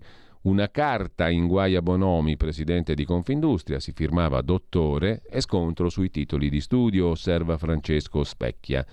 L'eroe del buonsenso, il poliziotto anti-Gretini, in piazza non si gioca. Il poliziotto che ha indotto i soggetti gretini manifestanti in piazza contro il cambiamento climatico e perché i governi facciano di più a cambiare, a cambiare strategia. Non mettetevi in mezzo alle scatole di chi lavora. Il flop di Farinetti, il compagno Farinetti chiude Fico, il parco di Italy, in quel di Bologna, e poi fuga dalla moglie, finse suicidio dieci anni fa, beccato era in Grecia. Questo qui è l'eroe del giorno. Mentre lasciamo libero e andiamo a vedere il quotidiano di Sicilia. Inflazione più 20% in tre anni, aumentano i siciliani in fila per una busta della spesa. Banco alimentare in soccorso di ben 300.000 isolani. Allarme da Caritas e Comunità di Sant'Egidio. Italia Oggi apre coi mutui. Quando lo Stato aiuta ogni milione di euro di garanzie pubbliche ne sblocca 14. Perciò verrà resa strutturale la garanzia del fondo PMI gestita da Medio Credito per importi fino a 5 milioni. Interessante, pagina 31 il dettaglio. Conti in tasca all'automobile elettrica, non è tutto oro quel che luccica, scrive Carlo Valentini e poi lo vedremo dopo, Giulio Sappelli, professore universitario, sull'immigrazione devono farsi avanti gli industriali e i sindacati, basta alibi. Vladimir Putin, scrive il direttore Magnaschi in diritto e rovescio il corsivo di prima pagina, viene definito non come un dittatore, tutti capirebbero chi è, ma come un autocrate.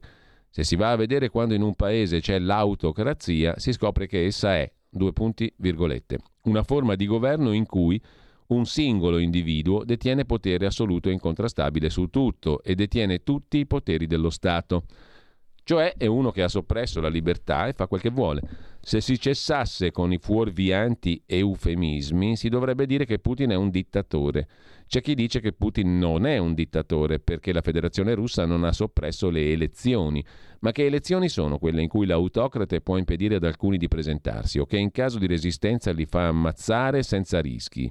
Non a caso l'autocrate, il dittatore, condiziona come vuole anche l'autorità giudiziaria, non solo, egli elimina tutti i media che non sono disposti a far da trombettieri alle sue idee. La Russia è in mano a un dittatore che si comporta come tutti i dittatori in modo assolutista e sanguinario, così scrive il direttore Magnaschi. Domanda, controdomanda, ma la Russia è proprio così?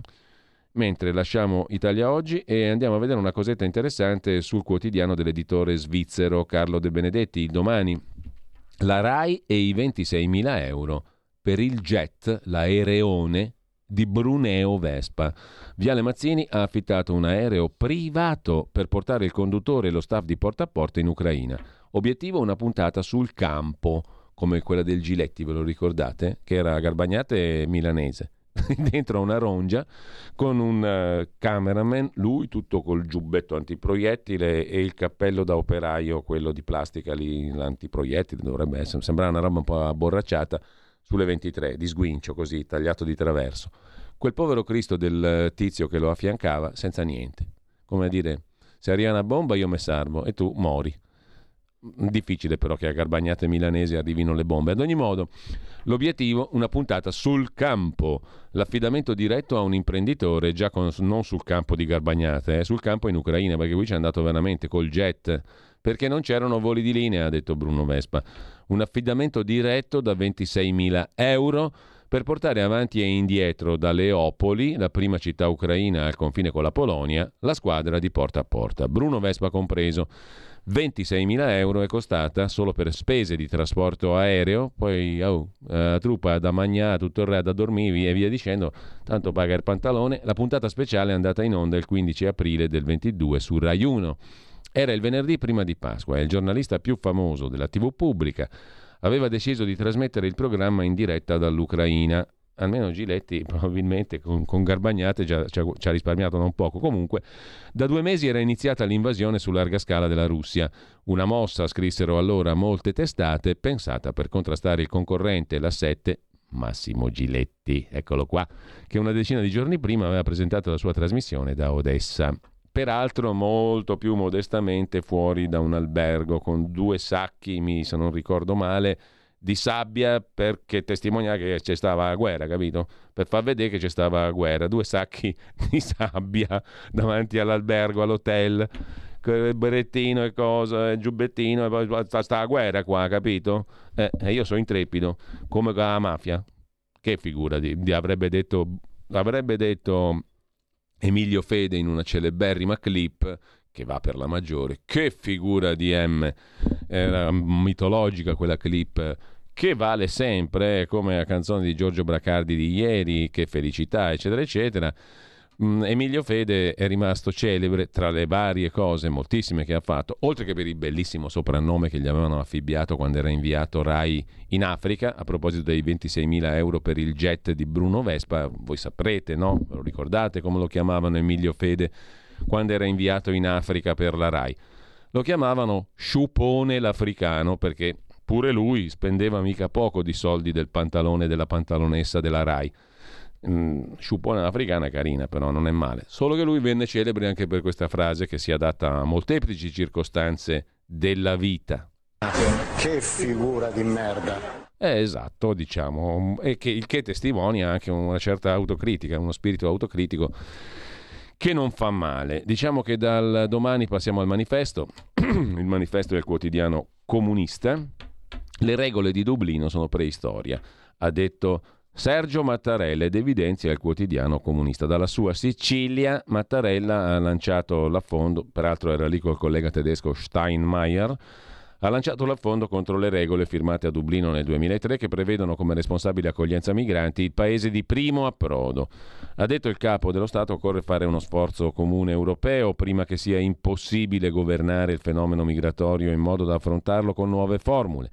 Nessuno ha la soluzione in tasca, nessuno deve dettare indicazioni agli altri, ma insieme va cercata velocemente. Nessun paese può pensare di risolvere questo problema da solo. Allora, nessuno ha la soluzione, nessuno deve dettare indicazioni e se ci troviamo insieme che famo? Cioè discutiamo del nulla allora. Ah, se non ci sono soluzioni, se nessuno deve dettare niente a nessun altro, ci troviamo e cosa facciamo? Beviamo un caffè? E aspettiamo che arrivi la prossima nave? Nessun paese può pensare di risolvere questo problema da solo. Sono tutte ineccepibili parole. Basta dunque a provvedimenti tampone, superficiali ed approssimativi, ha detto il capo dello Stato italico. Parole diverse, scrive il manifesto, di parole diverse da, casomai. Comunque, parole diverse di quelle pronunciate all'ONU da Meloni per essere comunisti bisogna sapere anche la grammatica e la sintassi, diceva Paietta. La sintassi non è un pregiudizio borghese, ad ogni modo, e neanche la grammatica. Comunque parole diverse di quelle pronunciate all'ONU. Ma si dice? Scusate, eh, chiedo il vostro aiuto perché io sono assalito sempre più da dubbi incredibili. Tra un po' dubito che sia giorno. È notte forse? È la notte dei tempi, chi lo sa? Ma si dice di parole di, è diverso di te. Io sono diverso di te No, date, io direi. Però eh, posso sbagliare per dirla coscio. Parole diverse di quelle pronunciate all'ONU da Meloni, che ha chiesto aiuto per fermare i trafficanti e difendere così la fortezza Europa. Eh, il, il Mattarella ha pronunciato parole diverse della Meloni, di, di, di quelle della Meloni. Ha pronunciato parole diverse di quelle della Meloni. No, non suona però, eh, non suona. Anche Federico storce il naso lì, ma acciglia il gro- gro- aggrotta le ciglia, per meglio dire, acciglia le grotte, e, ma non si sa, no, secondo me no, no, se può dire. Parole diverse di quelle pronunciate da, da Meloni. Vabbè, andiamo al Arfoio. Erfoio in prima pagina mette una bella riflessione del direttore, ovvero del Cerasa, che ci dice che PIL, giustizia, tasse, demografia, ITA, ILVA, TIM sono 10 i punti su cui Meloni nei prossimi mesi si giocherà la reputazione e quella dell'Italia. E poi modello Ruanda? Meloni medita una replica dell'accordo sull'immigrazione fatto eh, dal governo inglese. Il colloquio con il presidente mm, eh, Kagame a New York, i timori per l'Egitto che rischia di diventare una nuova Tunisia. Così eh, scrive il foglio in prima pagina. E sempre dalla prima pagina del foglio, Orwell è qui, monumenti al hijab, il passato riscritto, via la parola madre, Un'Inghilterra pazza, scrive Giulio Meotti. La pace è guerra, la libertà è schiavitù, l'ignoranza è forza. L'Inghilterra sembra intenzionata a realizzare il motto orwelliano di 1984, diventato un cliché giornalistico, una nuova scultura, la prima del suo genere al mondo per celebrare le donne che indossano l'hijab. L'opera d'arte Strength of the Hijab è stata installata a Birmingham ed è la prima scultura di una donna che indossa il tradizionale copricapo islamico. La scultura è alta 5 metri e pesa una tonnellata. È stata commissionata da Legacy West Midlands, che celebra l'eredità delle comunità di migranti. Lo scultore Luke Perry dice che garantirà la rappresentanza della comunità musulmana nel paese, scrive. Il foglio in prima pagina. Dalla prima pagina del foglio passiamo al dubbio. L'OPA di Renzi su Fratelli, su Forza Italia passa per la giustizia, scrive il quotidiano degli avvocati. Il leader di Italia Viva punge dopo l'accordo tra gli azzurri e Nordio sugli ascolti. Un attacco diretto, senza peli sulla lingua come nel suo stile. Se Berlusconi fosse ancora qui, quegli emendamenti non sarebbero mai stati ritirati, dice chiaro il leader di Italia Viva Matteo Renzi al termine della conferenza stampa in cui ha presentato i nuovi arrivi tra le fila del suo partito. Si riferisce al compromesso sulle intercettazioni tra Forza Italia e Nordio. Sulle intercettazioni i forzisti hanno mediato col guardasigilli, intanto però lui ha presentato appunto tre che arrivano da Forza Italia ed è entrato nella giunta Solinas, presidente leghista in Sardegna, Renzi. Meloni, gli sbarchi, l'Africa e il nuovo piano Mattei mai nato, scrive Paolo Delgado, e poi Tiziana Maiolo, quelle norme sull'omicidio nautico. Sono soltanto propaganda dal dubbio, adesso lasciamo le prime pagine, andiamo alla battuta del giorno. Elon Musk cerca volontari per chip nel cervello, Calenda candida Salvini. La Neuralink avvia il trial, il leader di azione chiama in causa il segretario della Lega, il simpaticissimo Calenda.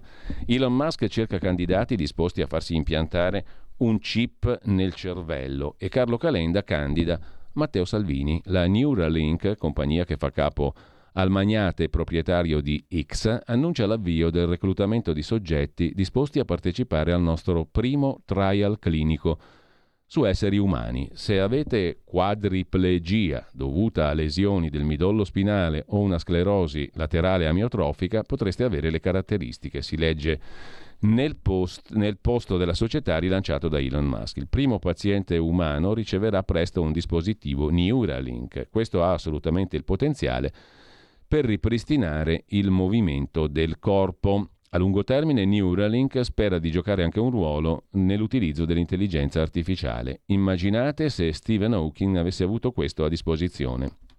La notizia e le parole di Musk rimbalzano su X. Spunta anche il commento di Carlo Calenda che rilancia un articolo in cui si fa genericamente riferimento alla sperimentazione ma non alle finalità mediche. Il leader di azione si limita a un messaggio laconico. Matteo Salvini? Punto di domanda.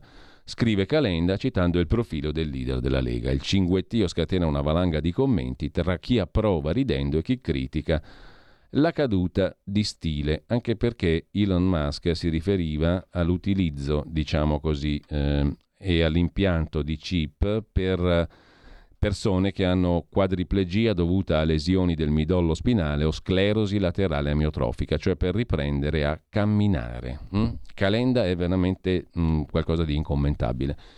Mentre Orrore in famiglia, ammazzata a 8 anni, questo lo racconta il quotidiano nazionale Il Giorno a pagina 11, ed è la storia di Saman Abbas, la ragazza diciottenne di origine pakistana uccisa a Novellara, Reggio Emilia, perché voleva vivere all'occidentale. Saman racconta Benedetta Salsi, siamo a pagina 11 del quotidiano nazionale, è morta con la faccia a terra, mentre i suoi cinque familiari la tenevano ferma a pancia in giù. Il padre fumava, la madre guardava, i cugini la bloccavano, mentre lo zio le avrebbe spezzato il collo con una manovra repentina per non lasciare tracce di sangue, così come si fa con un animale. Due detenuti nel carcere di Reggio Emilia, nelle scorse settimane, il 5-6 settembre, hanno raccontato alla procura le confidenze ricevute da Danish Ashnain, lo zio della diciottenne pakistana uccisa e sepolta in un casolare diroccato a pochi passi da dove abitava, Novellara, nelle campagne della Bassa Reggiana, nella notte fra il 30 aprile e il 1 maggio 2021. Per l'accusa la giovane è stata ammazzata per essersi ribellata a un matrimonio forzato in patria con un cugino e per il suo vivere troppo ribelle, un delitto d'onore. I verbali di quelle testimonianze, rese davanti al procuratore capo calogero Gaetano Paci, al maggiore dei carabinieri Maurizio Pallante e agli agenti della polizia penitenziaria, sono stati depositati nel fascicolo del processo. Racconti agghiaccianti, tratteggiati da un detenuto marocchino che avrebbe parlato direttamente con Danish Asnain, cioè lo zio di Saman, dopo esserne diventato amico nella quarta sezione del penitenziario di Reggio, e da un tunisino che invece avrebbe raccolto le parole del marocchino. Danish avrebbe raccontato che tutti i componenti della famiglia erano presenti al delitto, con Shabar che assisteva, mentre Danish spezzava il collo alla ragazza che si trovava a faccia in giù. Anche la madre, Nasia, ancora latitante in Pakistan, sarebbe stata presente nel momento dell'omicidio. Le testimonianze dei magrebini differiscono però in parte. In uno dei verbali il padre, Shabar, avrebbe addirittura tenuto ferma la ragazza con una mano per i piedi, mentre con l'altra fumava. Nella seconda versione i ruoli dei genitori si invertono, il 46enne si sarebbe limitato a guardare, mentre sarebbe stata la madre a bloccare la diciottenne per permettere al fratello del marito di spezzarle il collo. I due racconti differiscono anche nella parte dell'organizzazione materiale dell'omicidio. Secondo il marocchino, la buca in cui è stata sepolta Saman sarebbe stata scavata da tutti e cinque gli imputati due giorni prima del delitto. Stando al tunisino, i preparativi risalirebbero a dieci giorni prima. Emerge anche un piano alternativo poi abbandonato per disfarsi del corpo della giovane.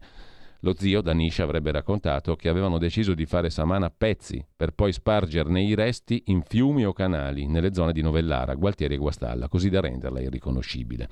Stando alle rivelazioni dei magrebini che la Procura ha chiesto di ascoltare in aula come testimoni, e si sono chieste anche indagini aggiuntive, il movente del delitto non sarebbe quello d'onore ma economico. Il cugino, promesso sposo in Pakistan, infatti avrebbe offerto 15.000 euro a Shabar Abbas per sposare Saman e poter così vivere in Italia, poter così venire in Italia con i documenti in regola grazie al ricongiungimento familiare.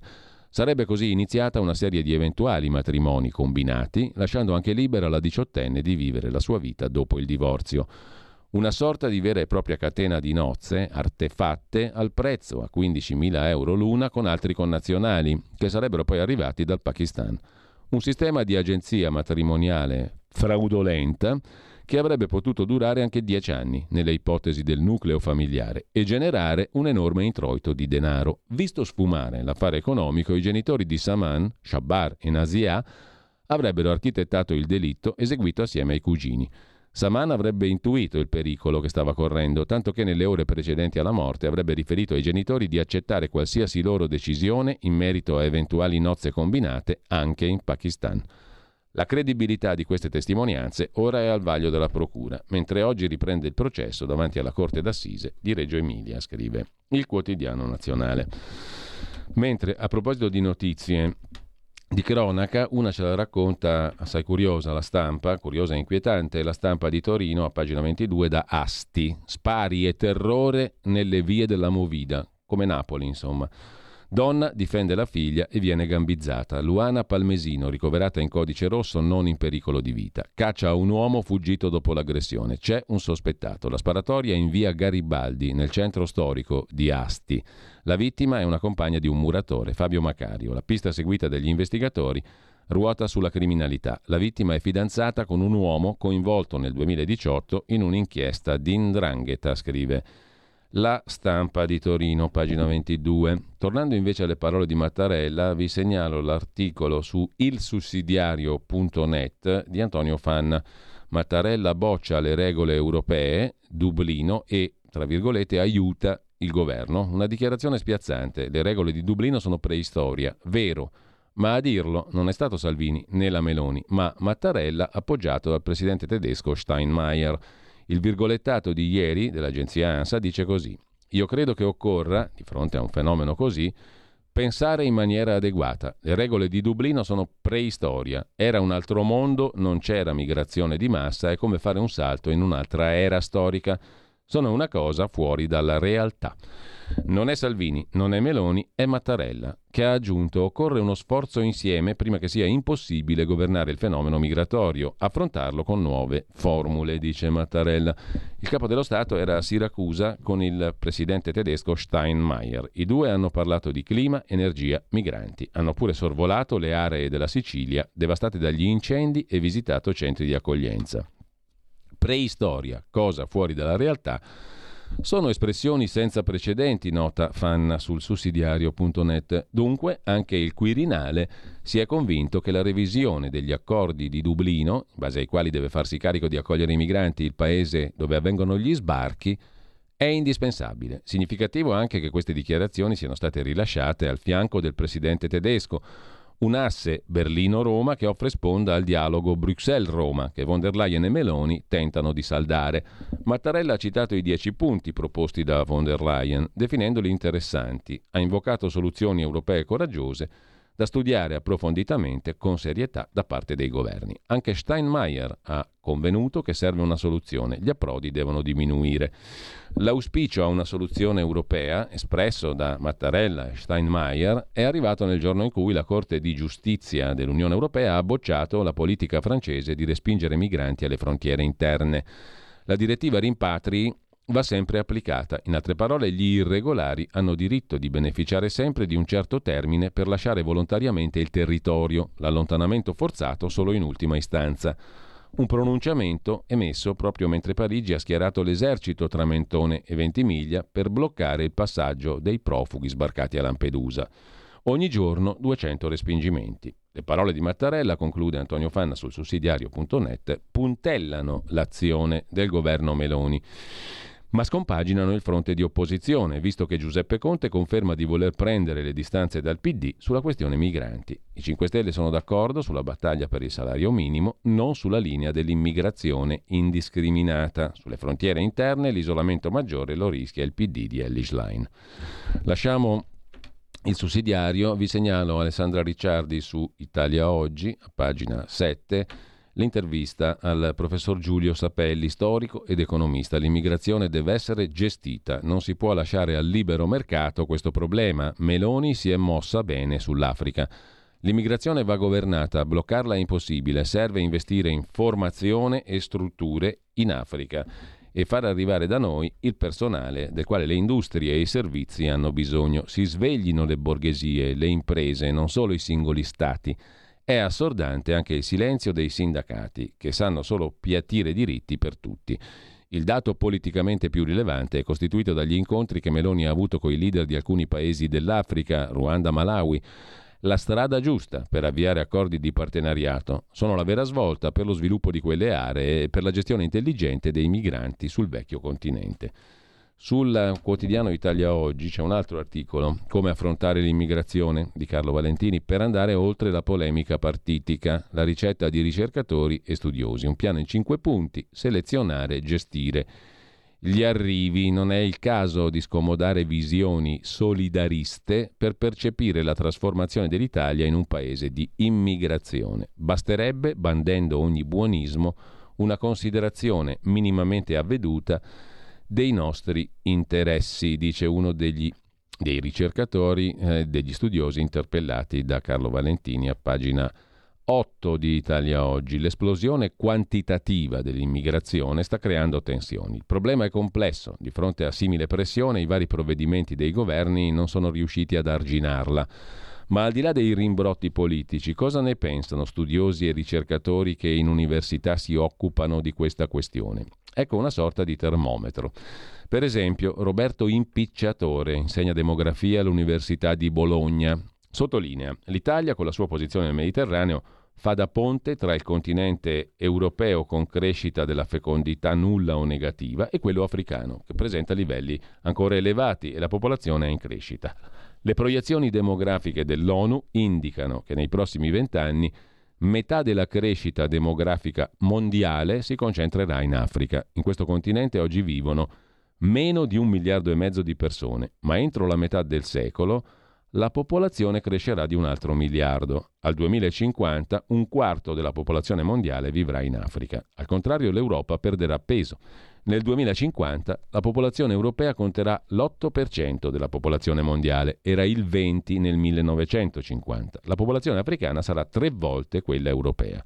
Conseguenze. Se vogliamo incrementare la quota di popolazione giovanile in Italia, abbiamo bisogno di facilitare le coppie a realizzare i desideri di fecondità e di accogliere migranti. Attraverso la sola crescita del tasso di fecondità sarebbe necessario aspettare due o tre decenni per avere nuova linfa nel mercato del lavoro.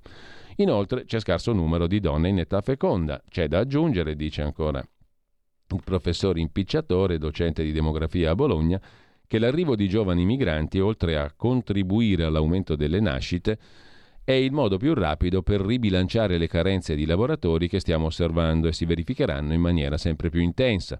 È opportuno ricordare che la composizione della popolazione italiana creerà vuoti intensi nei prossimi vent'anni. Le previsioni Istat indicano che il contingente di persone in età lavorativa toccherà una decrescita annua tra le 350.000 e il mezzo milione di unità nel prossimo decennio. Queste dinamiche si avranno pur in presenza di livelli migratori simili a quelli di oggi. Senza immigrazione gli effetti sarebbero ben più devastanti. L'immigrazione è necessaria, dice il docente di demografia, ma va gestita e lo spiega anche Michele Bruni, membro del Centro Analisi Politiche Pubbliche, Università di Modena, Reggio Emilia, eccetera, eccetera. Insomma, mm, il punto di vista degli accademici a pagina 8 di Italia Oggi. Pronto? Avvocato. Mi dica. C'è bisogno di lei. Sono l'avvocato Celeste Collovati. Con me parlerete di pensioni e di diritto del lavoro e tutte le problematiche inerenti al lavoro. Ciao a tutti, sono Massimo Leonardi, avvocato e dottore commercialista. Con me parleremo di diritto tributario, diritto societario e danni da mala sanità. Sono l'avvocato Giorgia Colombo. Con me parlerete di immobili, condominio e diritto dell'arte. Vi aspettiamo! Vi aspettiamo! Vi aspettiamo! L'avvocato risponde ogni giovedì dalle 17 alle 18. C'è bisogno di lei. Stai ascoltando Radio Libertà. La tua voce libera, senza filtri né censura. La tua radio. Mentre per chiudere il capitolo immigrazione, mm, su Italia Oggi, pagina 13, Stati Uniti in rivolta contro i migranti, racconta Filippo Merli, a New York nel 2022 ne sono stati trasferiti 100.000 proteste e arresti a Staten Island per l'arrivo di un autobus con i richiedenti asilo. Li hanno accolti al grido di Get them out, portateli fuori. Accolti non è il termine giusto. I cittadini di Staten Island uno dei cinque distretti di New York, ce l'hanno proprio con l'accoglienza dei migranti e lo scorso martedì sono scesi in strada per bloccare l'arrivo di un autobus che trasportava richiedenti asilo in un rifugio. Il gruppo di manifestanti, ripreso in video mentre gridava e picchiava sulle fiancate dell'autobus, ha fermato il traffico alle 22 dopo aver intercettato il mezzo diretto all'ex struttura di residenza per anziani di Island Shores. La polizia ha reso noto che sono state prese in custodia 10 persone, 9 delle quali convocate per comportamento disordinato. Un uomo di 48 anni è stato accusato di aver aggredito un agente che stava effettuando un arresto. Un filmato girato da dimostranti fuori dalla struttura mostra persone che fischiano e urlano non sei il benvenuto, sei illegale e sventolano bandiere a stelle e strisce. Il sindaco democratico di New York, Eric Adams, secondo di origini afroamericane alla guida della città, ha parlato della manifestazione durante un'apparizione in tv, ammettendo che la brutta esibizione, messa in scena da un gruppo molto piccolo di newyorkesi, non dovrebbe rappresentare i residenti della città. Abbiamo 8,3 milioni di newyorkesi e non possiamo permettere che una minoranza venga usata come esempio di ciò che, che sta facendo la maggior parte dei cittadini ha detto Adams, ammettendo però che i newyorkesi sono frustrati, preoccupati per l'accoglienza diffusa e incontrollata. Soltanto lo scorso anno oltre 100.000 migranti sono stati trasferiti a New York. Il conto dell'accoglienza potrebbe essere di 11 miliardi di euro in tre anni. La gestione dell'immigrazione, insomma, non è un problema solo europeo. Salmon Forte, un manifestante di 59 anni che vive a 200 metri dal rifugio di Staten Island, ha rivelato che la protesta è stata pacifica fino all'arrivo della polizia, che avrebbe trasformato la scena in una rivolta, aggiungendo che le persone sono state arrestate senza motivo. Proprio martedì il governatore di Staten Island, la democratica Kathy Hochul, ha incontrato il presidente degli Stati Uniti Biden durante il viaggio a New York per partecipare all'Assemblea generale delle Nazioni Unite. I due hanno parlato di immigrazione e anche Adams si augura di poter affrontare la questione col capo della Casa Bianca, anche perché quello di martedì non è un caso isolato. Alla fine di agosto alcuni residenti di Staten Island si erano opposti all'arrivo di alcuni migranti alla St. John Villa Academy, ex scuola cattolica. Almeno 400 manifestanti si erano radunati fuori dalla scuola, trasformatasi in rifugio improvvisato da 300 posti letto. I residenti ribollivano per quello che hanno descritto come lo scarico di migranti non controllati nel loro quartiere. Il malumore dei newyorkesi, conclude Italia Oggi, potrebbe influenzare la campagna elettorale presidenziali 24. Biden, Adams, Hochul, tutti di area democratica, devono fare i conti con la politica dei muri anti-immigrazione del repubblicano Trump che in passato ha già funzionato.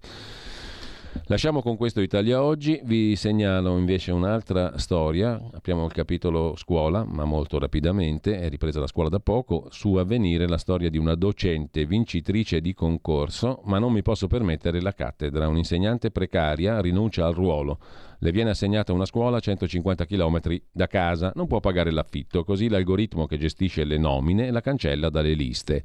Quando si trattano le persone come numeri emergono questi problemi, accusa l'ANIEF, che denuncia quest'anno le mancate immissioni in ruolo sono almeno 10.000.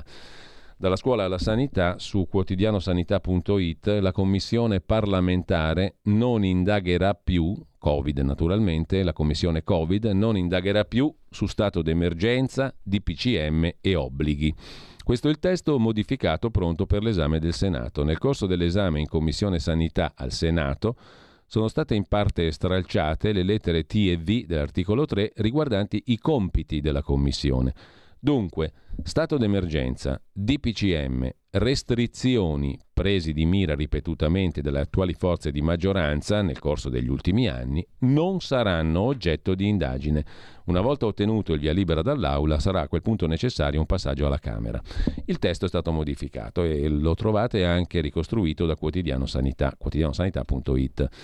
Sulla questione Federico Punzi, direttore di Atlantico Quotidiano, nicolaporro.it, Commissione Covid, il Parlamento si fa imbavagliare dal Quirinale. La maggioranza si piega e approva le modifiche chieste dal presidente Mattarella a luglio.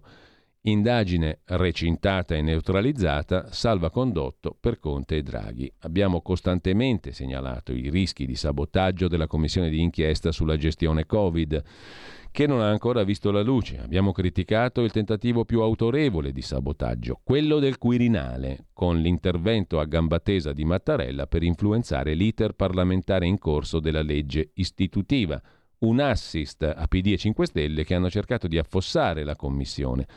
Mattarella aveva parlato contro. Le parole del Presidente erano state queste. Iniziative di inchieste con cui si intende sovrapporre attività del Parlamento ai giudizi della magistratura si collocano al di fuori del recinto della Costituzione. Non possono essere praticate. Non esiste un contropotere giudiziario del Parlamento usato parallelamente o peggio in conflitto con l'azione della magistratura. Non sono le Camere a verificare, valutare e giudicare se norme di legge che il Parlamento ha approvato siano o no conformi alla Costituzione. Il compito è riservato alla Corte Costituzionale. Non può esistere giustizia costituzionale politica, aveva detto Mattarella. All'indomani dell'intervento era intervenuto il deputato di Fratelli d'Italia, Bignami, per rassicurare il Colle, ringraziandolo per le sue preziose parole e annunciando modifiche al Senato in linea col dettato presidenziale. È stato così. In questi giorni il relatore del provvedimento Berrino, Fratelli d'Italia, ha fatto approvare due emendamenti. Il primo stabilisce che la Commissione ha la facoltà di acquisire atti e documenti dell'autorità giudiziaria o inquirente se non coperti da segreto di indagine. Il secondo esclude la possibilità di individuare nei provvedimenti varati nelle fasi iniziali e successive della pandemia eventuali obblighi e restrizioni carenti di giustificazione in base ai criteri di ragionevolezza, proporzionalità, efficacia o contrastanti coi principi contra- costituzionali. Ma c'è un terzo emendamento che il relatore ha fatto approvare, accogliendo emendamenti di PD 5 Stelle, Sinistra e Verdi la soppressione della lettera V, primo comma, articolo 3, per cui non è più tra i compiti della Commissione verificare e valutare la legittimità della dichiarazione dello stato d'emergenza e relative proroghe e l'utilizzo dello strumento della decretazione d'urgenza. Resta fuori dal perimetro dei lavori la legittimità costituzionale dei provvedimenti, ha detto Galeazzo Bignami, come se fosse un dettaglio e non l'unica cosa che conta davvero nella prospettiva di una futura emergenza. La Commissione dunque non avrebbe potuto in alcun modo ledere le attribuzioni della Corte Costituzionale, perché in nessun caso avrebbe potuto dichiarare illegittima una norma. Dunque, le commissioni di inchiesta sono la commissione di inchiesta Covid, se, se, scrive Federico Punzi, si è fatta imbavagliare, il Parlamento si è fatto imbavagliare dal Quirinale, approvando le modifiche chieste dal Presidente Mattarella a luglio. L'indagine è recintata, neutralizzata, è un salvacondotto per Conte e Draghi, scrive.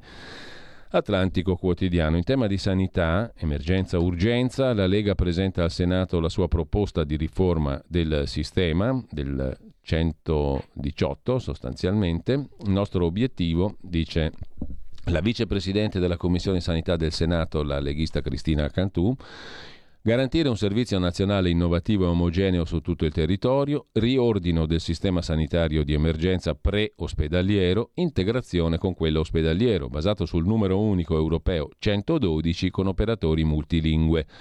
Un elemento importante è l'integrazione tra il servizio pre-ospedaliero e quello ospedaliero. La Lega presenta la sua proposta di riforma del sistema di emergenza-urgenza.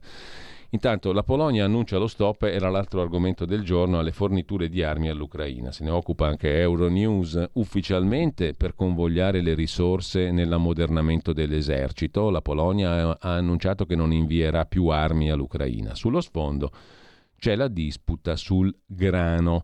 La questione è collegata alle divergenze sui cereali, sottolinea Euronews. Eh, intanto la disputa sul grano, scrive anche Leone Grotti su tempi.it, provoca la rottura dei rapporti tra Polonia e Ucraina.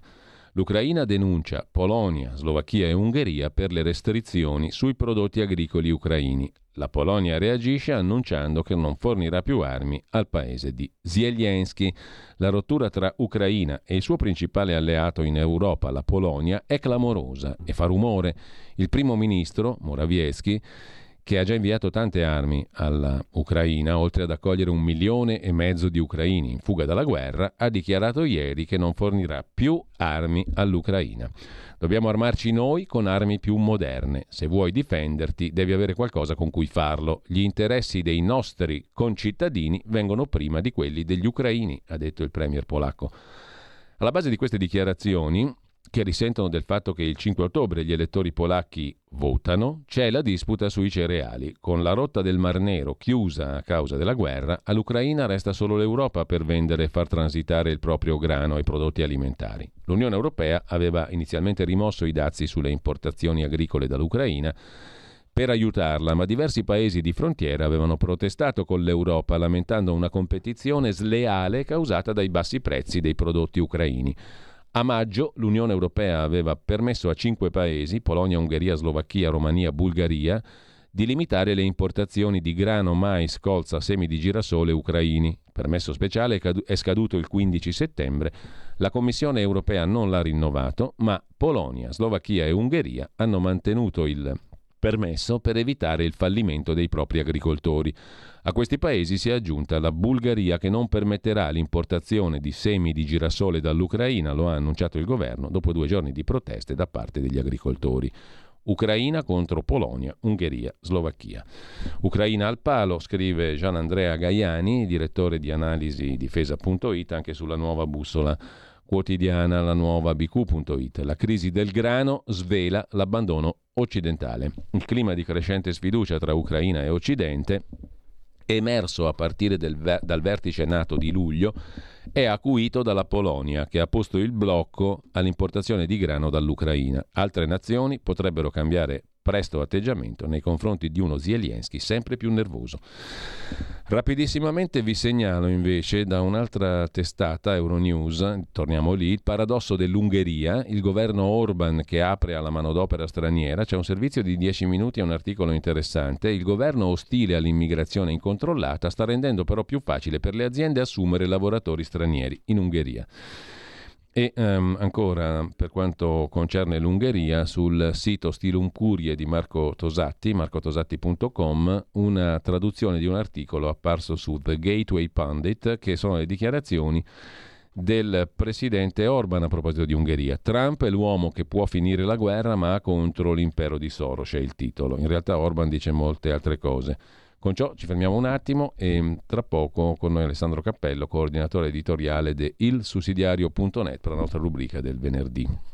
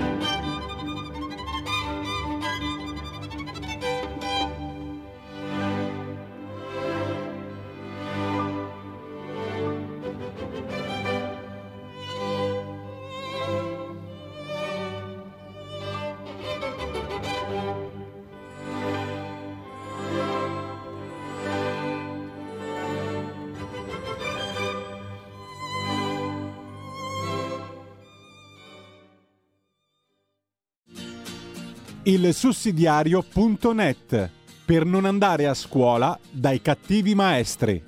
Nei tuoi occhi c'è una luce che riscalda la mia mente, con il suono delle dita si combatte una battaglia.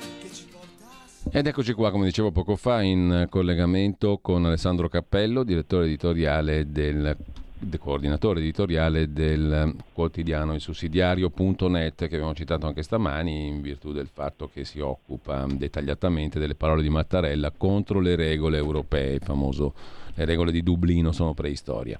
Eh, intanto buongiorno Alessandro, grazie. Buongiorno a te e a chi ci ascolta. A proposito di regole europee, oggi parliamo di un articolo mh, mm, firmato da Marco Zacchera una lettera al direttore che pone un problema generalissimo del quale si è parlato ampiamente in questa settimana e per forza si continuerà a parlare, non è questione solo di settimana, ma ormai di una politica che ha lunga, lunga durata e pesanti conseguenze. Stiamo parlando della Banca Centrale Europea di Christine Lagarde e del continuo aumento dei tassi di interesse. Il silenzio inspiegabile nei confronti della Banca Centrale Europea su queste scelte è al centro della riflessione di Zacchera. La politica monetaria portata avanti dalla Banca Centrale Europea fa male all'economia e nessuno però vi si oppone a livello europeo, non la Commissione di von der Leyen e nemmeno i singoli governi, che è un bel problema politico di, di, di, enorme grandezza, no? Assolutamente, nel senso che eh, appunto Zacchera lo, lo, dire, lo, afferma nel senso di, eh, di questo sbigottimento rispetto appunto al silenzio dei più su una questione che impatta in modo molto pesante sull'economia, nel senso che appunto la Banca Centrale Europea sta attuando una politica di mero aumento dei tassi per frenare l'inflazione. Ora è chiaro che eh, questa, eh, questo aumento può essere una manovra eh, come dire, che, che, ci può stare per, per, frenare l'inflazione, ma se continui eh, a fare solo questo e questo significa uccidere l'economia, forse sarebbe meglio fermarsi. Tant'è che appunto i prestiti alle imprese sono ridotti in un, in un lasso di tempo di un mese del 4%, i, i prestiti eh, diminuiscono del 3,3%. Questo significa che comunque eh, il problema di impatto sull'economia, che poi significa sulle famiglie, eh, sull'economia dei paesi, è molto forte, molto forte. Quindi è chiaro che ci si chiede ma la politica dov'è da questo punto di vista? Eh, è giusto che dica qualcosa, forse sì, certamente sì. Tra l'altro eh, questo significa anche, come appunto ha messo anche l'ABI, che poi alla fine le banche, eh, come dire, eh, i tassi che pagano le banche alla clientela che hanno dei depositi si attestano mediamente allo 0,8%, che è una miseria. Quindi, quindi significa che se una famiglia, una persona ha bisogno di chiedere un finanziamento, eh, questo denaro gli costa tantissimo. Se un'altra famiglia ha dei depositi eh, di fatto ha un ritorno miserevole dal punto di vista del, del, diciamo, di quello che la banca gli riconosce eh, e quindi appunto perché comunque le banche alla fine riversano i soldi che sono raccolti dalla clientela comprando titoli di Stato oppure in altri investimenti più redditizi. E quindi questa è la situazione. E, e la politica dov'è? La politica europea dov'è?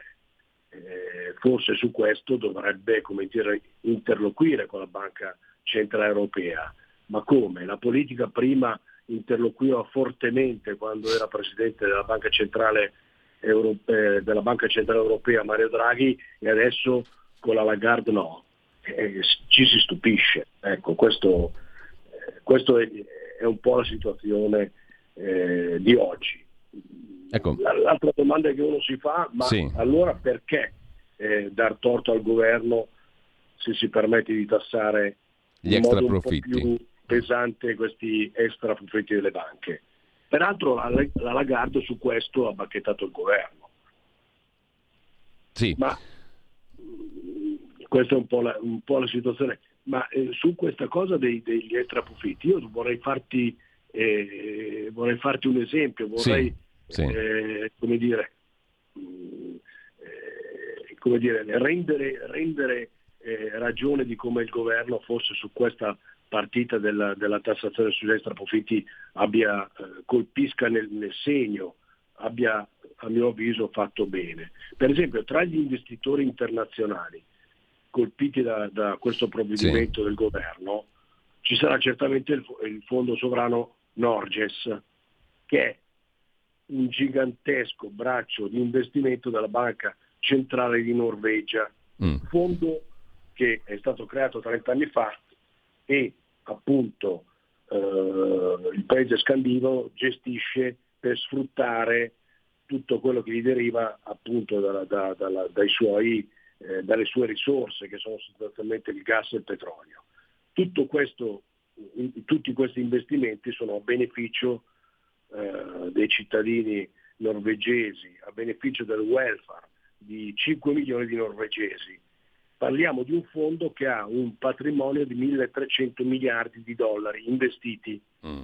peraltro investiti anche ad esempio in Italia, appunto, in Unicredit eh, ha una quota del 2,65%, al Banco Popolare 3%, la BPR 5,1%.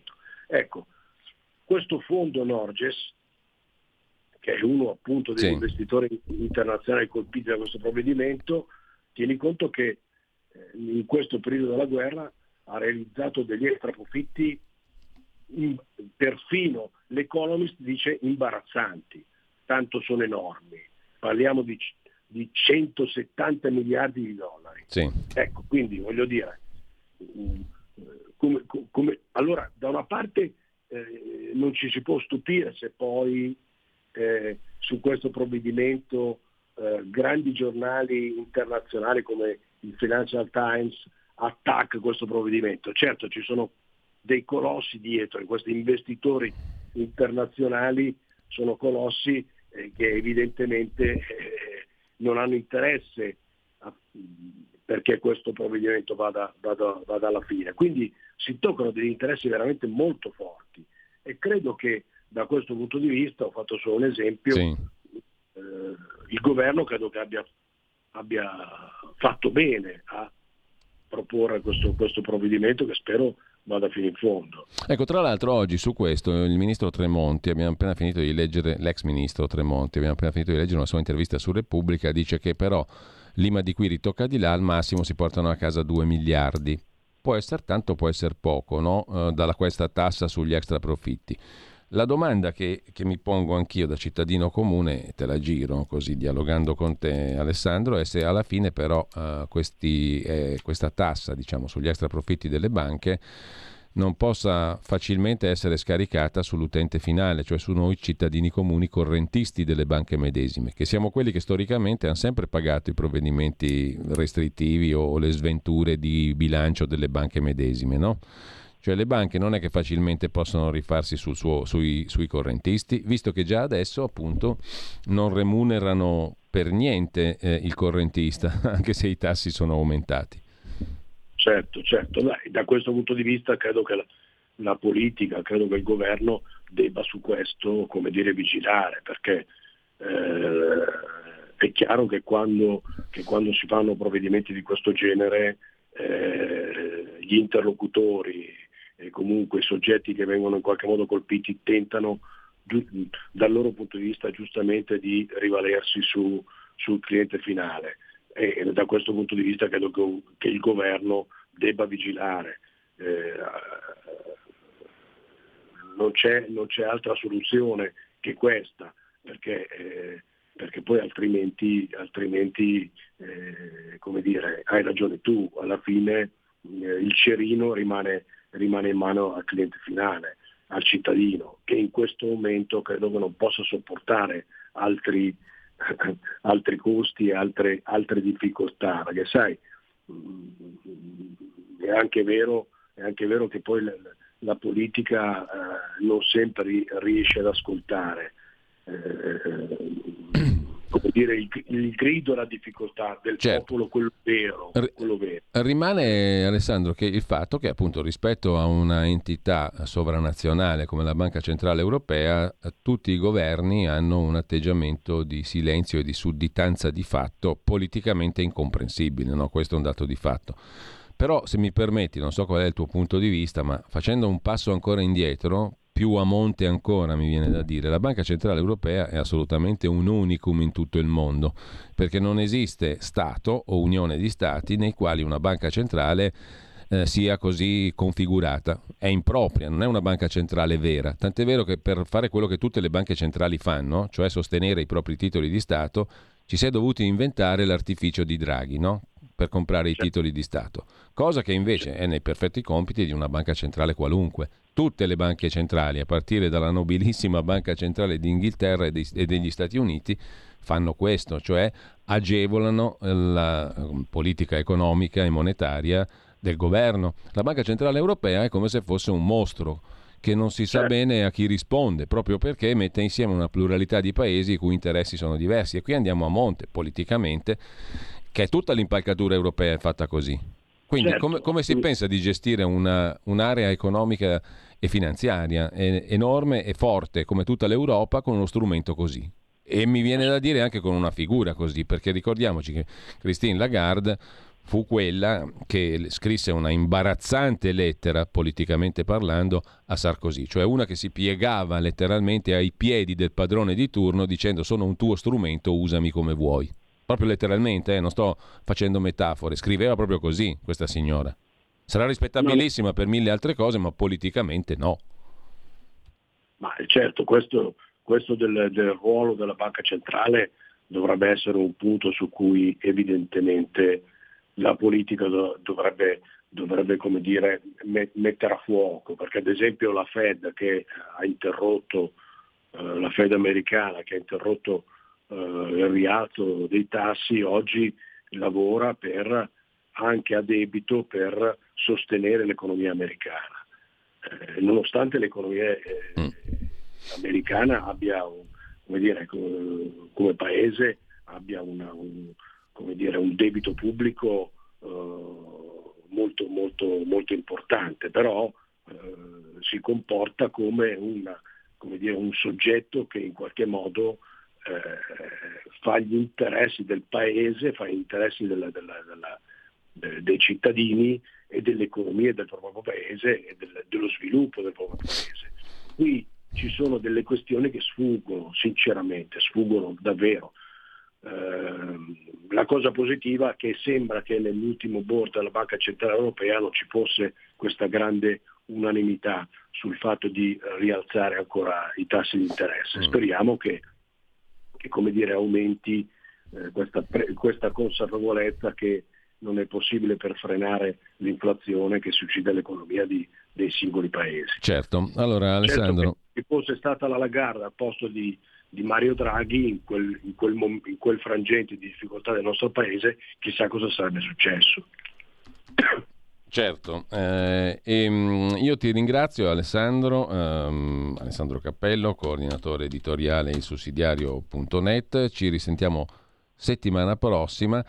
E, ehm, guarda, mi è ricapitato sotto mano il pizzino, diciamo così, intercettato. Invito gli ascoltatori, è facilissimo trovarlo. Fate una ricerca Lagarde Sarkozy intercettazioni e trovate ciò che scriveva Lagarde Sarkozy.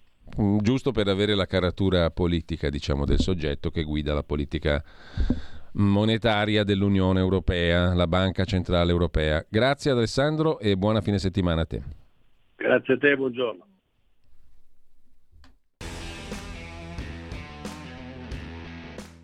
A otto mesi dalle prossime elezioni europee è già partita la gara fra i partiti politici cosiddetti alleati. Le ostilità sono state aperte dalla Lega nei confronti di Fratelli d'Italia, però la competizione, che diciamo è sempre esistita, adesso è diventata dirompente anche fra il Movimento 5 Stelle e il PD. Questo scontro avviene su un terreno cruciale, cioè quello della immigrazione, dove la Schlein, anche contro la base del suo partito, è per l'accoglienza illimitata. Conte invece è molto più selettivo. Insomma, se nel centrodestra, e questo lo si sapeva da tempo, i due principali partiti vivono da separati in casa, adesso questa stessa situazione si ripete nel centro-sinistra. Le nuove ed espliciti posizioni di Conte indeboliscono fortemente la Schlein, che è smentita anche dai suoi più importanti sindaci PD che non vogliono vedere aumentare gli immigrati nelle loro città. E quindi la condizione dei due partiti, PD e PDS, non è più quella di alleati. Conte appunto dimostra di essere diventato un avversario della Schlein e forse, si vedrà in futuro, potrebbe essere anche un nemico.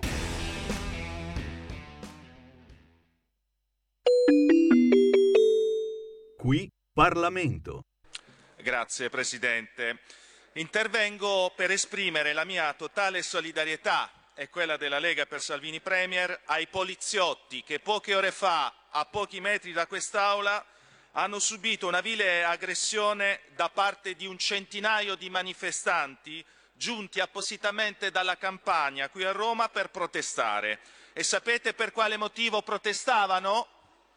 Perché non, non percepiscono più il reddito di cittadinanza. Solidarietà anche ai giornalisti che sono stati aggrediti e insultati dagli ex percettori del reddito che evidentemente, a giudicare dalle immagini che ci sono pervenute tramite gli organi di stampa, si sono resi protagonisti di azioni infami, gravi e da condannare.